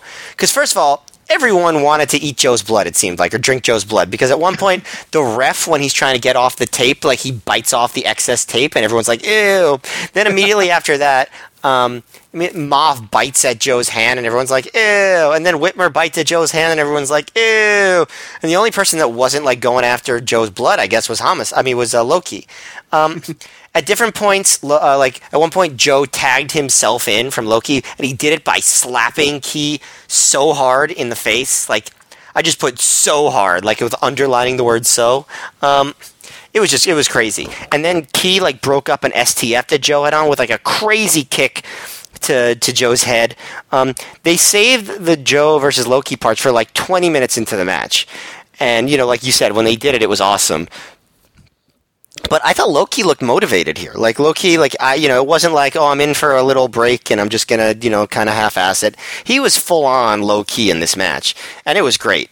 And I liked the finish too because Joe and Low Ki were like going at it. They were doing everything you'd want them to do. And then Maff speared Low Ki out of the ring, and it allowed Joe to choke out Whitmer. Um, I like this the part where uh, Joe and Ki both had their submission finishers on the prophecy, but they just happened to be positioned where they were staring at each other.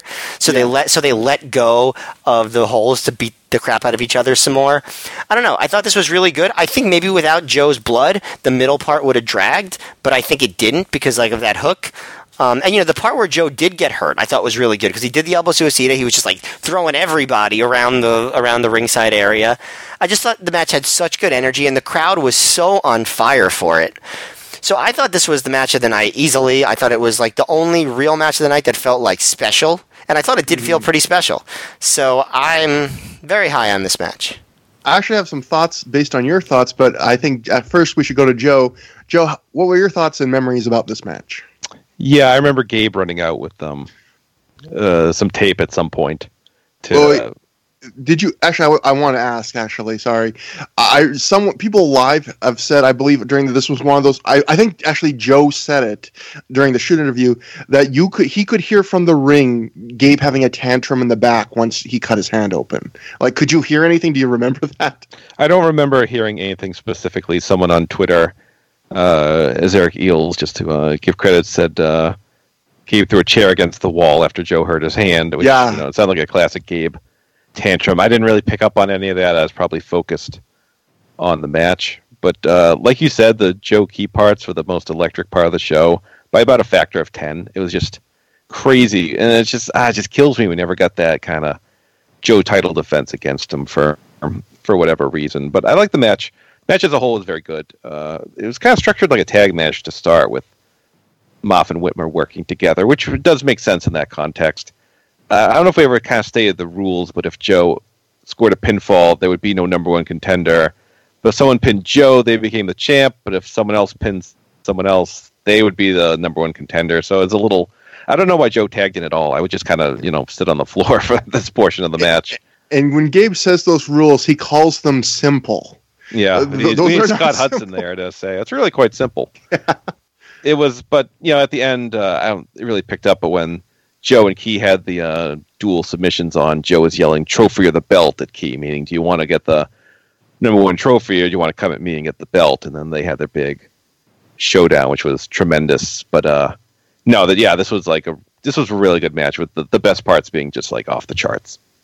I, I thought one thing that was good about it was it's a different kind of four way because four ways often in Ring of Honor they're just basically scrambles with four singles wrestlers, but I felt like these four guys they all kind of have that aura of the hard hitting like dude, and so and plus they had the background of Low Ki and Dan Maff, you know, with their history and the Low Ki and Samoa Joe have history, so I felt like you had a bit more emotion in this match, but also like there was an identity to this match that was more than just a lot of spots. Like there was a lot of hard hitting, and it made sense that yeah, these are four of the hardest hitters ever in the company so far, and so they're going to have that kind of match. And it was interesting, like you said, Joe, that uh, yeah, they did kind of work it as a tag match, which was the one thing I thought was a bit weird. That B.J. Whitmer was basically like the face in peril for a while to start the match, and Ki and Joe were basically tagging in and out and double teaming him, which is weird because like B.J. B.J. Whitmer is not a face; he is like the innocent girl attacking like evil cult heel.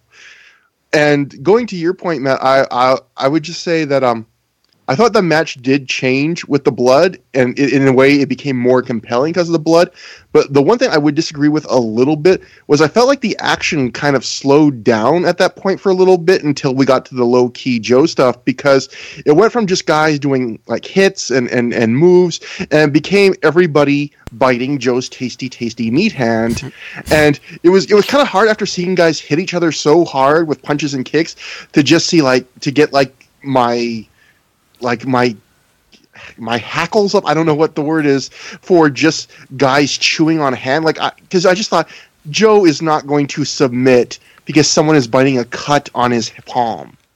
But I, I actually, at the same time, I do appreciate that Maff and Whitmer both like thought on the fly and took an unplanned injury and like rolled with it.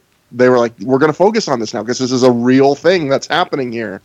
So I, I did appreciate that. Yeah, yeah. I, I, mean, I, I, yeah, I mean, I get what you're saying. I still think that that probably the match probably would have slowed down anyway, and this just gave it a bit of a hook. But I see what you're saying.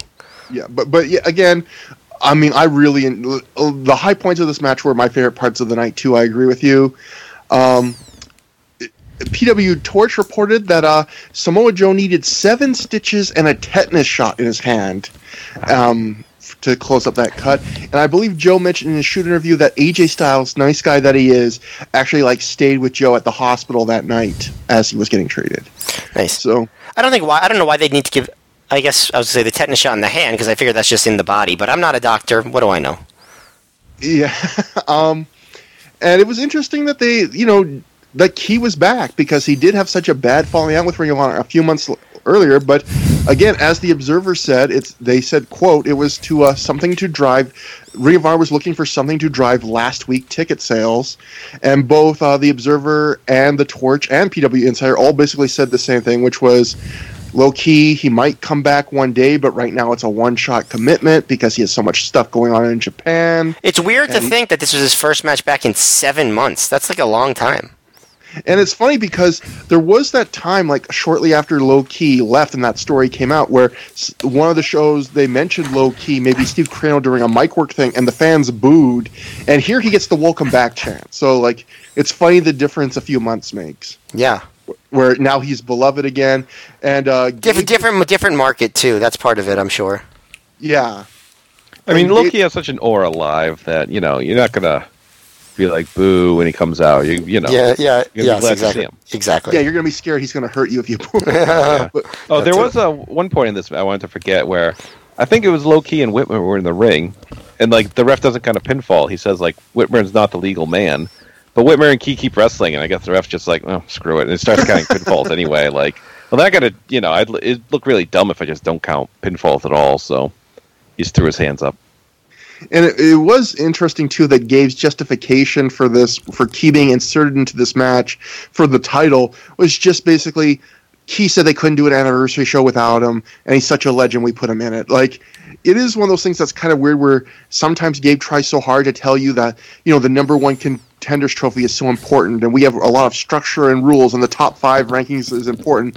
But at the same time, hey, a guy that used to be a star here wanted to come back for a match, so we put him in the world title match. Like, it's one of those things that that I'm interested to see with AEW, which is this idea that when you say lo- wins and losses are going to matter, I respect that, but it's so hard if you're being really like stringent with those things. When sometimes you just have to push a guy into the middle of something out of nowhere to then not make that look bad, like to put Low Ki in just because you need tickets to sell, but then have to justify why he's getting a world title match when he left the company on bad terms and hasn't been around in seven months. Like, but you know, it happens. So after the match, Joe and Ki have an intense stare down, and it really sucks that it makes you so excited to see them have a match, and we never get another one in Ring of Honor, a singles match between the two. That is.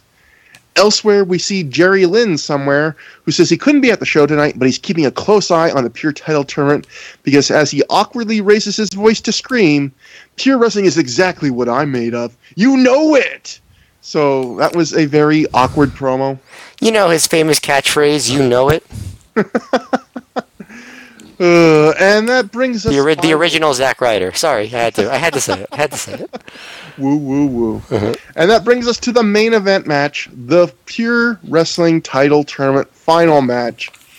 AJ Styles defeats CM Punk via pinfall in 16 minutes 37 seconds after he hits a Styles Clash off the second turnbuckle to become the first ever Ring of Honor Pure Wrestling Title Champion. Um, Joe, I'm going to let you lead off the match, but first I think we should talk a fair bit about. This is probably the time of the show we should talk about the Pure Wrestling title, since this is the first match with the full Pure Wrestling title rules. But before we talk about that, I thought I did a lot of research actually on trying to find quotes from Gabe about what his thought process was for this title. So I got a few quotes from some different sources here. The first was to the Pro Wrestling Torch. Gabe said that it's going to be given equal billing to the World Heavyweight title, and Gabe is quoted as saying, What is the point of having a secondary title that just says you're second best? Says Ring of Honor Booker Gabe Sapolsky.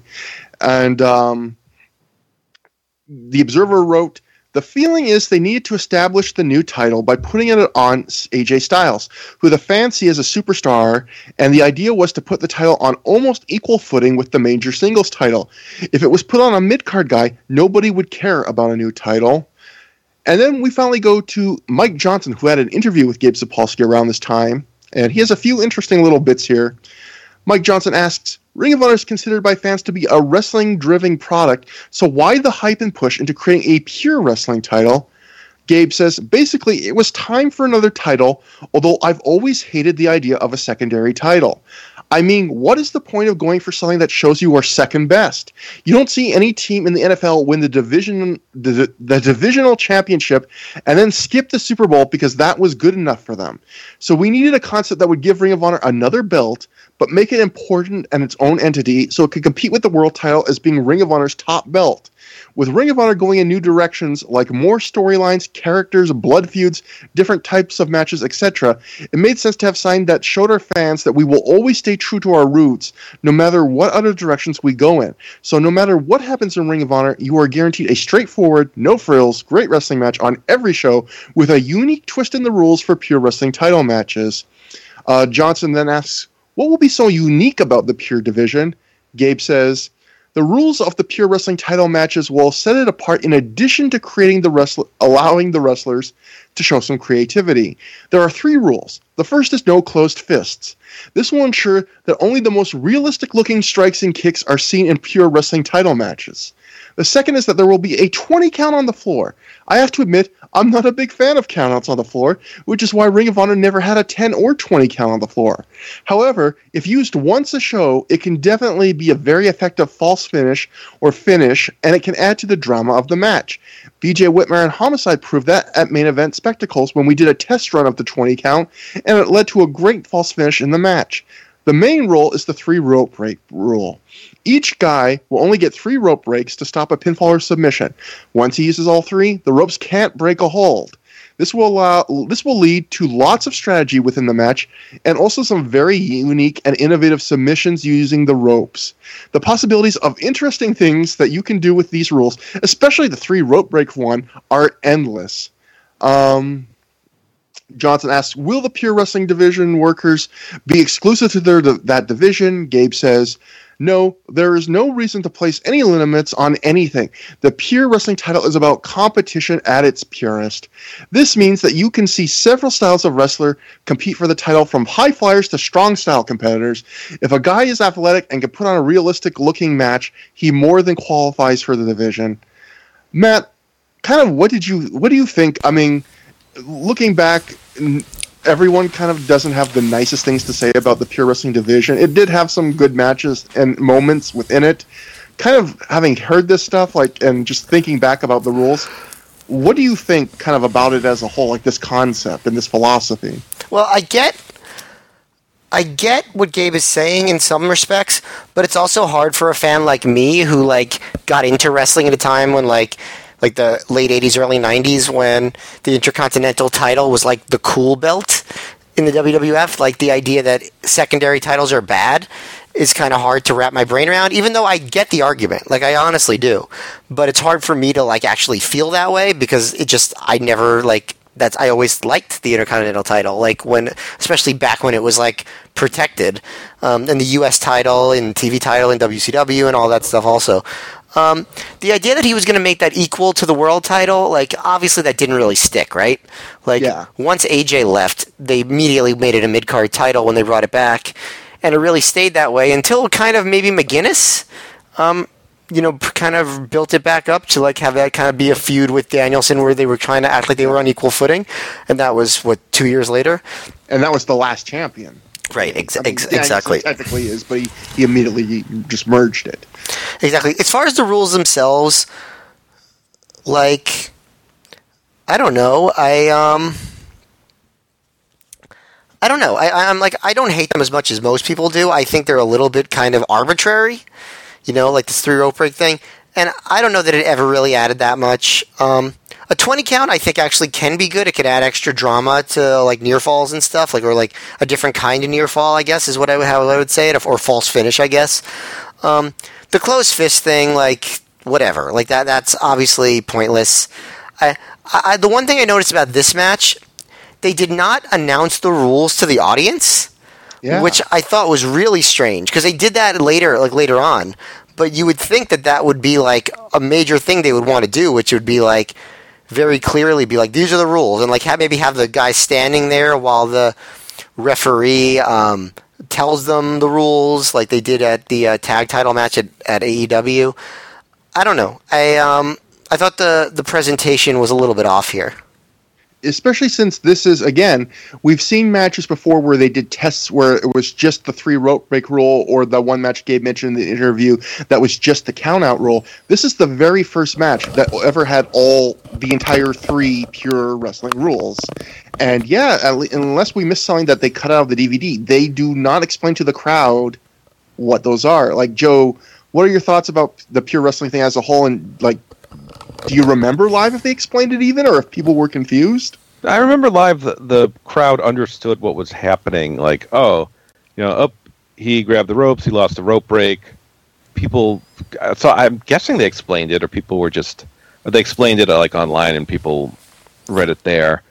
As far as the rules, like, I mean, I like I get where Gabe's coming from, but it's not like people didn't have interest in the U.S. title in in WCW or the Intercontinental title because they're like, oh, these are just secondary belts. People did have an attachment to them.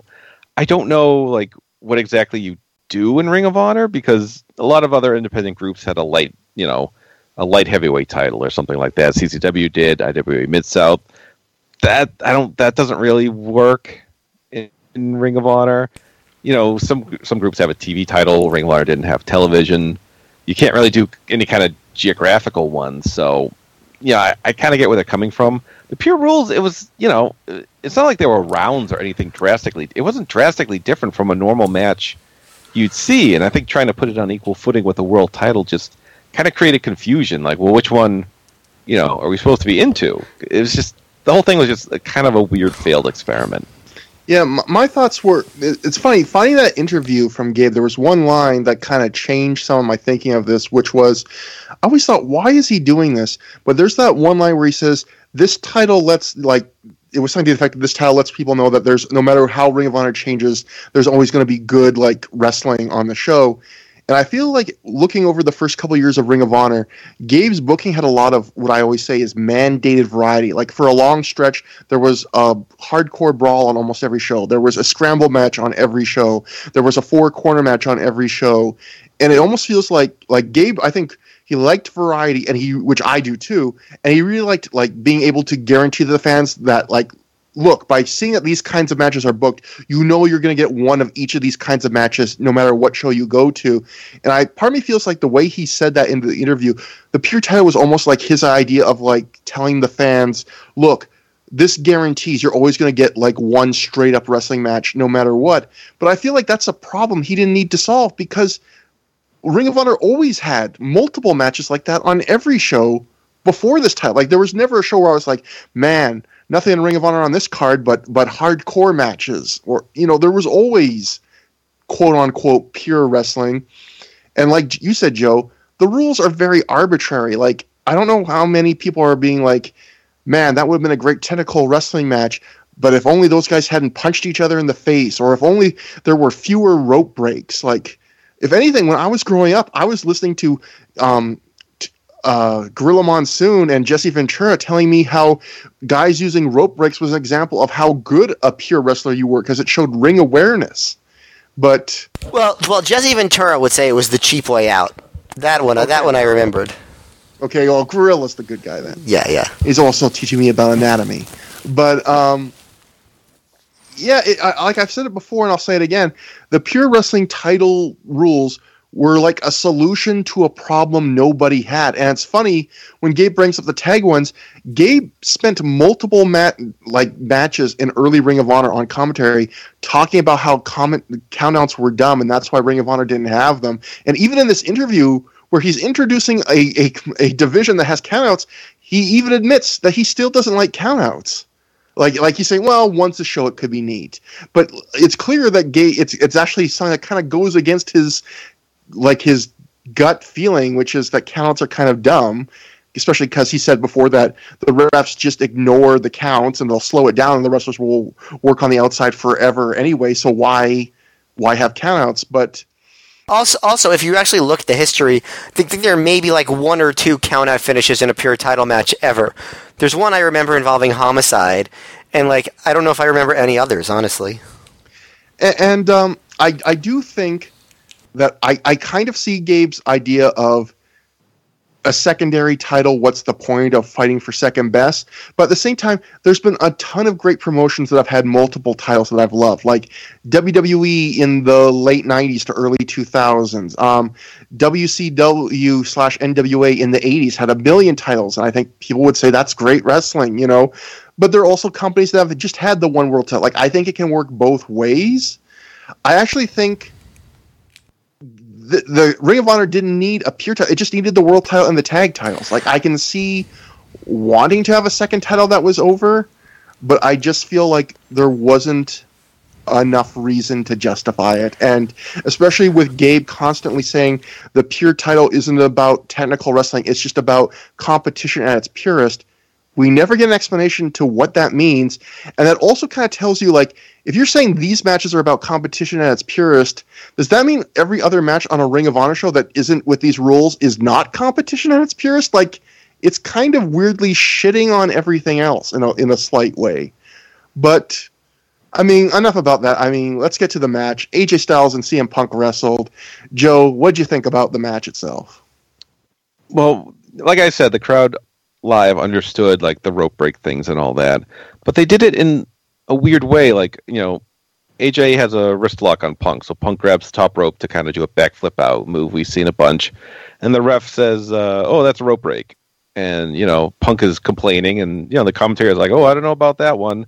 And then there's a later section where AJ has, I think, an illegal move on it, and Punk grabs a rope and loses another rope break. And the announcers are like, "Oh, the ref might have blown the call there." And it's like these rules are somewhat convoluted enough. I don't know why you're muddying them up right away with controversial calls. That's something you could get into later on. I think you know they they did a long spot where they had a they were on the floor and they realized, "Oops, we're getting counted out," and they ran back in. And once they kind of got past kind of the demonstration of the rules and all that, you know, beyond the count out, everyone lost their rope breaks. I enjoyed the match a lot by the end there, but it was just like it was just kind of a weird way to to start the, you know, something you were already kind of behind the eight ball on. Um, Matt, what did, what did you think? Um, yeah, I agree with Joe about like I, I don't understand why they needed to introduce the weird like bad call angle there where like where Punk is like it's a reversal, not a break, and it's everyone's like yeah, but I'm like why is the ref so dumb? Um, like the idea that in any circumstance somebody pushing their opponent into the ropes would be considered a rope break just seems like like so dumb that no ref would have ever done that. I don't know. Um, but there was some other stuff too. I thought that the they, the spot whoever was in charge of the spotlight, like when they went to the floor, did a particularly bad job here. Like there were moments where they were fighting on the floor and it was like pitch black, and that's not usually what happens. Usually there's like a spotlight that like will get to them. There was a part where like Punk did a running dive into the crowd onto AJ and it was just pitch black. You couldn't see what was going on. Um, also, I, I should note I thought that we were going to get a, our second show with zero violence against women, zero, and and then out of the blue, you see Tracy Brooks. She's at ringside. This is the only match that she's at ringside with Punk for, and AJ and Punk are like doing crisscross spots, and all of a sudden AJ runs out of the ring and starts strangling Tracy Brooks. And as you pointed out to me, I'm pretty sure it was for no reason. I don't remember the camera showing her like tripping him. Not that that would make it okay, but like it just seemed like AJ was just desperately wanting to strangle this woman who was at ringside. And like he just really like he grabbed her by the throat. Like and it was like, wow, like imagine there ever being a time in wrestling, never mind like in the the 21st century where people were just like, yeah, that's fine. That's not a that's not really that anything I will remember or think about. Um, really really strange. Um, uh, as far as the match itself, I agree with Joe like the selling by AJ was kind of spotty, like just like in the previous match. Like he would sell his leg, then he wouldn't, and like you said, Gabe maybe like pushed it more than it actually was pushed in the match itself. But um, once they got down the stretch with their reversals and like I like there was a really cool spot where they repeated the ending of their first match at Tradition Continues where Punk went for the Shining Wizard, and Punk, uh, and then AJ caught him in the Styles Clash, but this time Punk kicked out, and I thought Yeah. that was like a really good earned near fall. Um, yeah, definitely. Yeah, and I um, I don't know. I just I, I really liked that, like the like getting you know the top roach Styles Clash where he was doing the Styles Clash like facing back into the ring and like go turning inward. I thought that was like a different way of doing it. I thought that was a really good finish. Um, I don't know. I thought like it got pretty good and dramatic near the end. I thought the rules clearly seemed like a work in progress. There were some spotty moments, so I didn't think it was like a fully great match. But I thought it got to the point of being very good. And like the crowd, they were tired and the wrestlers seemed tired, but everybody like worked their hardest to stay into it. So it like it still felt like a main event. Um, maybe mildly disappointing considering, but I'd still say a very good match. Where would you compare this versus their? I mean, I don't know if we if our memories are going to be up to the task, but where would this compare to their previous singles match that they've had in Ring of Honor? I like the first match better. I thought for one thing the uh, the expectations were maybe not the same, so like they were able to surprise you. They did a lot of innovative stuff in that first match, um, which I don't think happened here. But this match was good. Like I, I'm not like it's not like that match blew this one away or anything, but that's definitely the better of the two in my opinion. Yeah, I, I agree. I, I thought this match was good, but the way I would compare it to the first one would be if the first one I would put at like three and three quarter to four stars. This is more like a three and a half to three and a three quarter. It's just a notch below. It's not that much worse, but it's not quite as good as, as, as the last one. The rules and I think like some of the production stuff like took it down a little bit.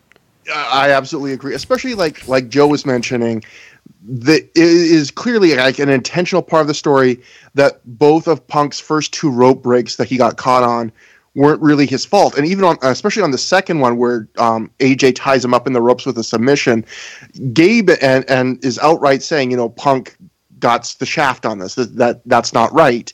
And I think that's such a bad decision to to have this match like this because on one hand, I know what Gabe's doing and it makes perfect sense because the very next show it's a CM Punk AJ Styles rematch. So you need if it's good the third time they've wrestled in less than a year, you need a reason for them to have a rematch if you're going to go to that match. And so And the re- and that- the and the rematch has a special referee, so like the whole referees thing comes into play also. Yeah, so in that sense, it's all booking 101 and it makes perfect sense and it's very logical. But I guess my problem is one, you're doing it in the very first pure rules match ever. And like kind of what Joe was alluding to, like I think that really gets it off on the wrong foot because you're basically telling the fans, hey, here's what you can look forward to, fans, with the pure title stuff. The ref's getting the call wrong. Like, Yeah. more things for the ref to screw up. Isn't this a great new kind of match? Like, it was almost like, um, you know what reminds me of is when Impact a few years ago they tried to do that new title that they got quickly got rid of, where it would be in rounds. The matches would be in rounds, and then three judges would give on the score. And they were like, Impact was doing stuff like, "Oh, the judges can get the call wrong, or there could be draws." And it's like, this is just what fans have been missing, like judges screwing up results or draws. Like, it's like this is the wrong first impression to give for this. Because to me, if I watch this match, I'd be like, is this what we're going to see from now on? Like refs fucking things up. And the other thing that I think is is not great about it is CM Punk is the heel here, and he's getting screwed over. Like the optics of that are kind of weird. Like we're being put in a position where we're supposed to feel bad for the guy that's been a dick all night that the crowd has been booing. Like even even Gabe kind of is like, you know, he's kind of grudgingly like, you know, I got to give it to Punk there. Like, you know, I usually don't see it his way, but you know, he's getting, you know, that wasn't the right. But it's like he shouldn't be in the position where he's having to like say that a bad Uh, like a heel is getting screwed over. That those two things work against each other. But as far as a match i think aj is like a sneaky good opponent for punk. Normally i think when punk wrestles really athletic guys he tries to match them like for pace and athleticism and he it, that usually doesn't work out. But i think with aj for some reason AJ actually slows down a little bit, and for some reason, I just think they work well together. And even though this match was not as good as the last one, I still feel like there's something about their offense where Punk's offense has more weight to it when he's wrestling AJ, and it, they just work. It's a sneaky good combination. They work well together. I agree with you, Matt. The near fall off the Shining Wizard thing that played off the last match, that was like a perfect earned near fall where I felt like Punk didn't earn kicking out of two chaos theories in the last match. I felt like this is example where you can have a guy kick out of a finisher and it feels completely earned because it's referenced in a lot in a previous match and you can see yourself going Punk has enough strength to know like I've got to succeed where I failed before. Um there was some really good action in this but just yeah and even the end did kind of smartly show how the the the three um, rope break rule can affect things because when AJ hits the second rope styles clash and gets the pin, he's so close to the ropes that Punk gets his leg on the ropes, but it doesn't matter because they've both used up their rope breaks. So that's a good example of like, hey, fans, like it's not just submissions. If you use up your rope breaks, you can get pinned right on the edge of the ring, and it doesn't matter.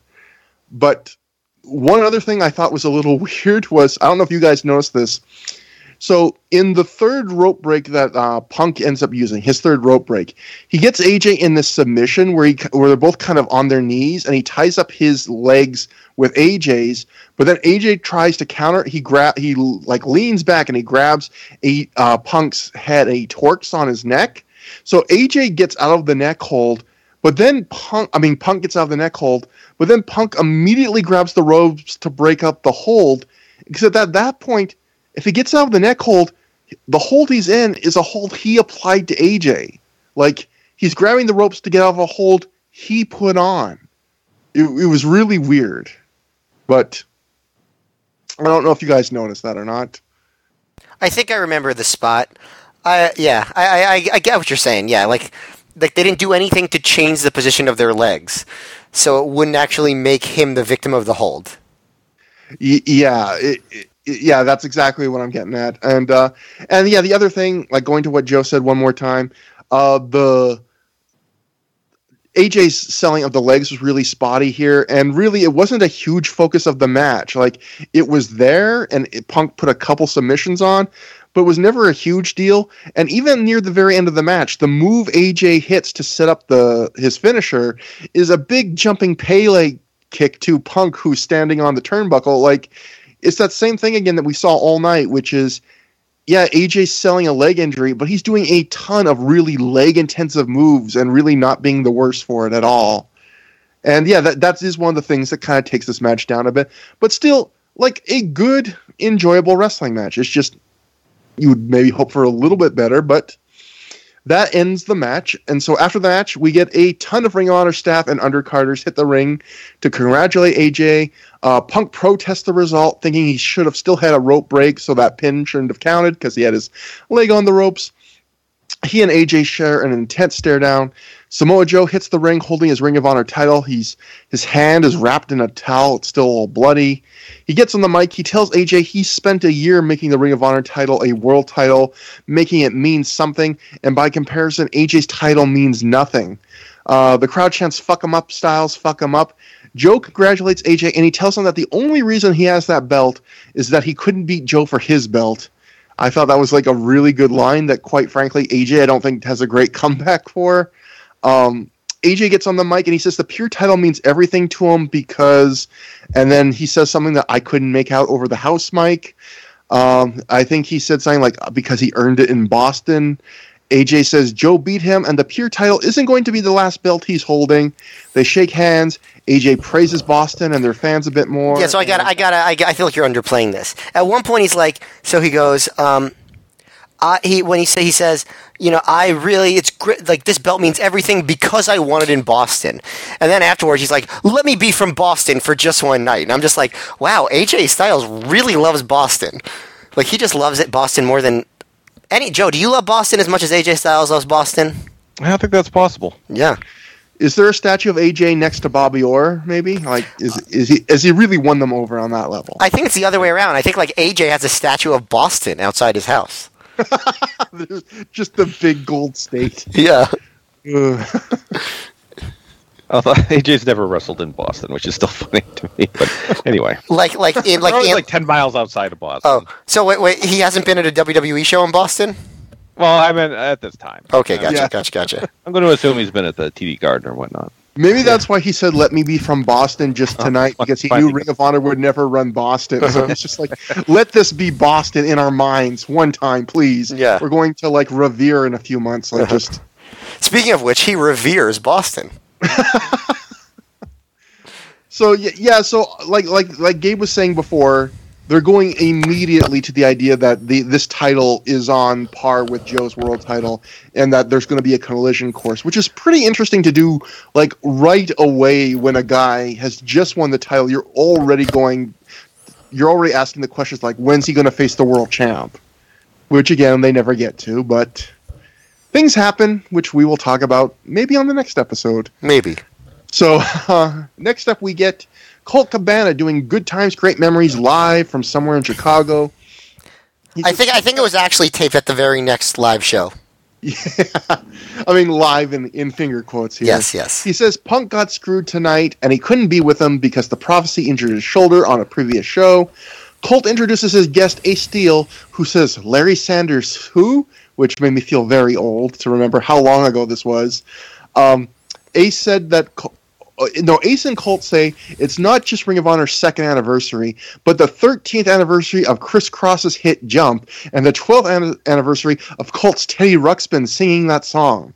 Colt says it's the 26th anniversary of Ace doing impressions, and Ace gives us some Jimmy Durante and a very mediocre Dusty Rhodes impression until the real Dusty Rhodes comes in.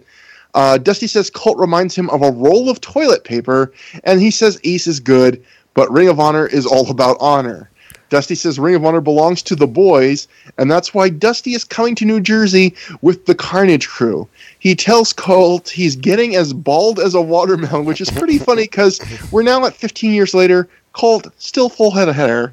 Um, Dusty talks about whipping Special K's high knees, and it's surreal to hear Dusty Rhodes talking about Special K. Yeah. Uh, Dusty says Ace can be a sidekick, makes another ass whipping joke, and walks away. So uh, he was at the time trying to make sure that his you know young son his like coming of age son was not getting into the raving lifestyle because if he had we would never have gotten aew So yeah, that, that yeah, Dusty is getting inserted into the Carnage Crew Special K feud. Um, i um i have to say i didn't think ace's uh, impression was that bad i thought it was decent. I didn't think it, I didn't think it was bad, but when I said mediocre, is because I feel like when it comes to Dusty Rhodes impressions, there's a lot of competition because it seems like everybody but me does a Dusty Rhodes impression. And joe joe joe let's hear your dusty rhodes impression yeah, on the spot. Oh, on the Bull of the Woods, baby. See, See? that's not bad. yeah not bad at all Being Dusty Rhodes. Yeah, wow yeah good That stuff is at least Ace Steel quality. I'm telling you, and he did that on the spot without getting to plan for it, without Dusty watching him. So, oh, and one more thing I should mention before we go into the final little segment. Uh, a note from the main event I forgot to mention was Ricky Steamboat. I guess the PW Torch said Ricky Steamboat. They actually wanted him to present the pure title to the winner of the match tonight, but he couldn't, and so they ended up doing the referee thing for him on the next show. So he was actually supposed to be here, but they just couldn't make the date work. I guess. okay well But- But moving on, we return to uh, backstage at the Ring of Honor show, not in Chicago, where Gary Cappetta is backstage with his pal J Train. He even puts his arm around Smokes. That might be the image for this episode. he has a big goofy grin. Gary says he couldn't understand half of what Smokes was saying earlier and asks again, Where's Homicide? J Train says Homicide is like Patrick Swayze, Whoopi Goldberg, he ghost. Uh, Smokes doesn't know where he is or where when he's coming back. Gary says he'll find the scoop, and he puts his arm around Smokes again, who tells him to be like Michael Jackson and beat it. Yeah, I, I so I have to say, Smokes is probably not the best choice for like an informational promo. You know what I mean? Like something where it's like, okay, well, we really got to get this point across here. Who are we gonna go to? You can't be like Julius. Here's a bunch of exposition we need to get you. You need to get out in like a short, sub- succinct way. Yeah. Um, Gabe says cut from behind the camera, so we get one of these classic Ring of Honor. It's the promo after the promo thing, and in comes some member of Special K I didn't recognize. It was cloudy, I think. I think Cloudy, and he asks if they're. He, yes, Julius smokes if he has drugs, which seems vaguely racist. I think he was asked. Yes, that it is definitely. But I think he asked him for cocaine because I think he was like snorted a little bit. And then Julius Smokes is like, "Oh, strawberry haze, that chocolate, that blueberry," and I'm just like, "Are you just making up nicknames for cocaine, or are these actual nicknames in any other place in the world?" I, I I love the idea in my mind that Julius Smokes has actually never done a drug and doesn't know what they are. like this crazy twist where he's like, "You want some of that purple durple?"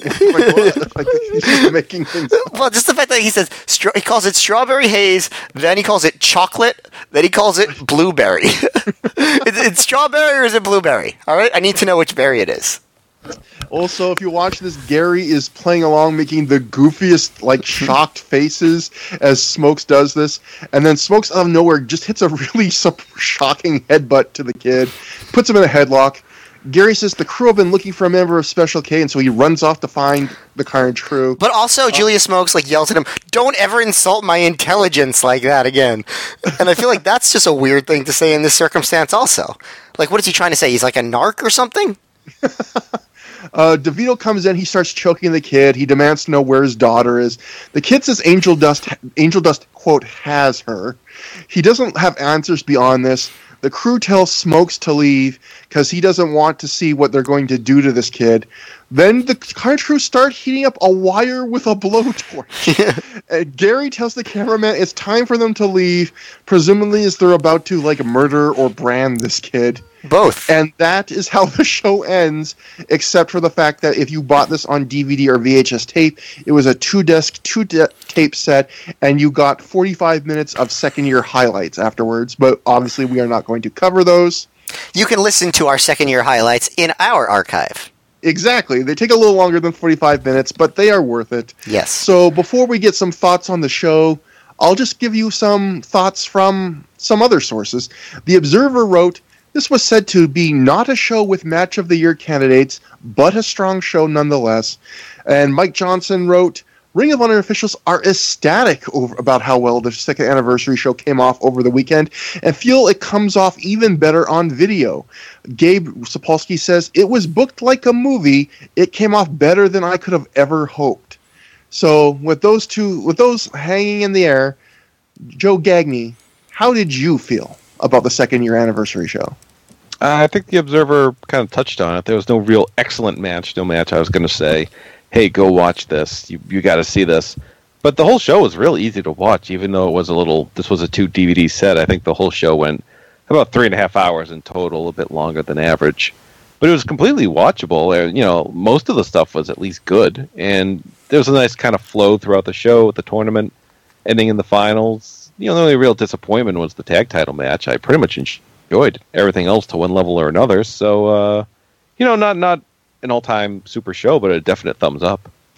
I thought the I thought the show was good. Like, um, it is not a great Ring of Honor show, and it's definitely not up to the standard of the first anniversary show, which was like a loaded card that felt like a big deal. But I will say that I also agree with kind of the Observer thing. No match of the year candidates, but but a strong show. And I feel like Matt, we've been talking the last few shows how it feels like Ring of Honor's in the first rut that they've ever been since they've started. And this show did not feel like they're completely out of the rut, but it didn't feel like it was stuck in the rut, if that makes sense. Like there was a lot of good stuff up and down the card, nothing that was really blow away, but also didn't feel like, oh, this company's kind of just treading ground right now. What, what do you agree or do you disagree? Um, well, I think that the crowd being hot for the whole show really helped it feel like it wasn't stale. You know, um, usually a show with a really hot crowd doesn't feel stale. Um, I do think that there were some of the problems that we talked about were still evident, like just the lack of personality in the mid card and stuff like that, and the lack of any super compelling storylines. But uh, for the most part, I agree. I thought this was a quite good show. Um, very consistent, very watchable. Um, and I would even go as far to say that I would recommend people go out of their way to see the title match, the world title match. I thought it was very a very entertaining and different kind of match worth seeing. Um, so yeah, I think this was probably one of the better shows in a while. Um, better than the uh, Battle Lines Are Drawn, which you know was the one that you said they hyped up as like this all-time great show. Um, yeah. Definitely better than that. Um, I'm still waiting for the you know the the big change, um, but it's coming. And I thought this was this was good. This was better than I remembered actually, and better than I expected. Yeah, and uh, so that was a. This is, I think, it is a surprisingly easy watch for three and a half hours. So. Yeah that brings us to the end of the show. If you want to contact us, um, at through the I mean through the years at gmail.com is our email T H R O H for through. We uh at Trevor Dame and at Mayor MGF on Twitter. We post on there. There are threads for the show on the Pro Wrestling Only message board, Voices of Wrestling, Figure Four. Um, Joe, do you have anything extra to plug? Anything you'd like to mention? Uh, there should be a new five star match game episode released pretty concurrently with this one. It's already in the can, uh, dedicated to Pro Wrestling Guerrilla. So if you're a fan of that promotion, we had a, uh, a bunch of fun on that one. And uh, Twitter is uh, Joe Gagne, G A G N E. I used to plug Trevor's Twitter when he didn't have a lot of followers. I'm like, hey, this, this Twitter's great. More people should follow it. But now he's blasted past me in terms of followers, which is unacceptable. Although you know, you you delve into a lot of dark corners and interact with a lot of uh, you know, it's like pro wrestling discussion bum fights, basically.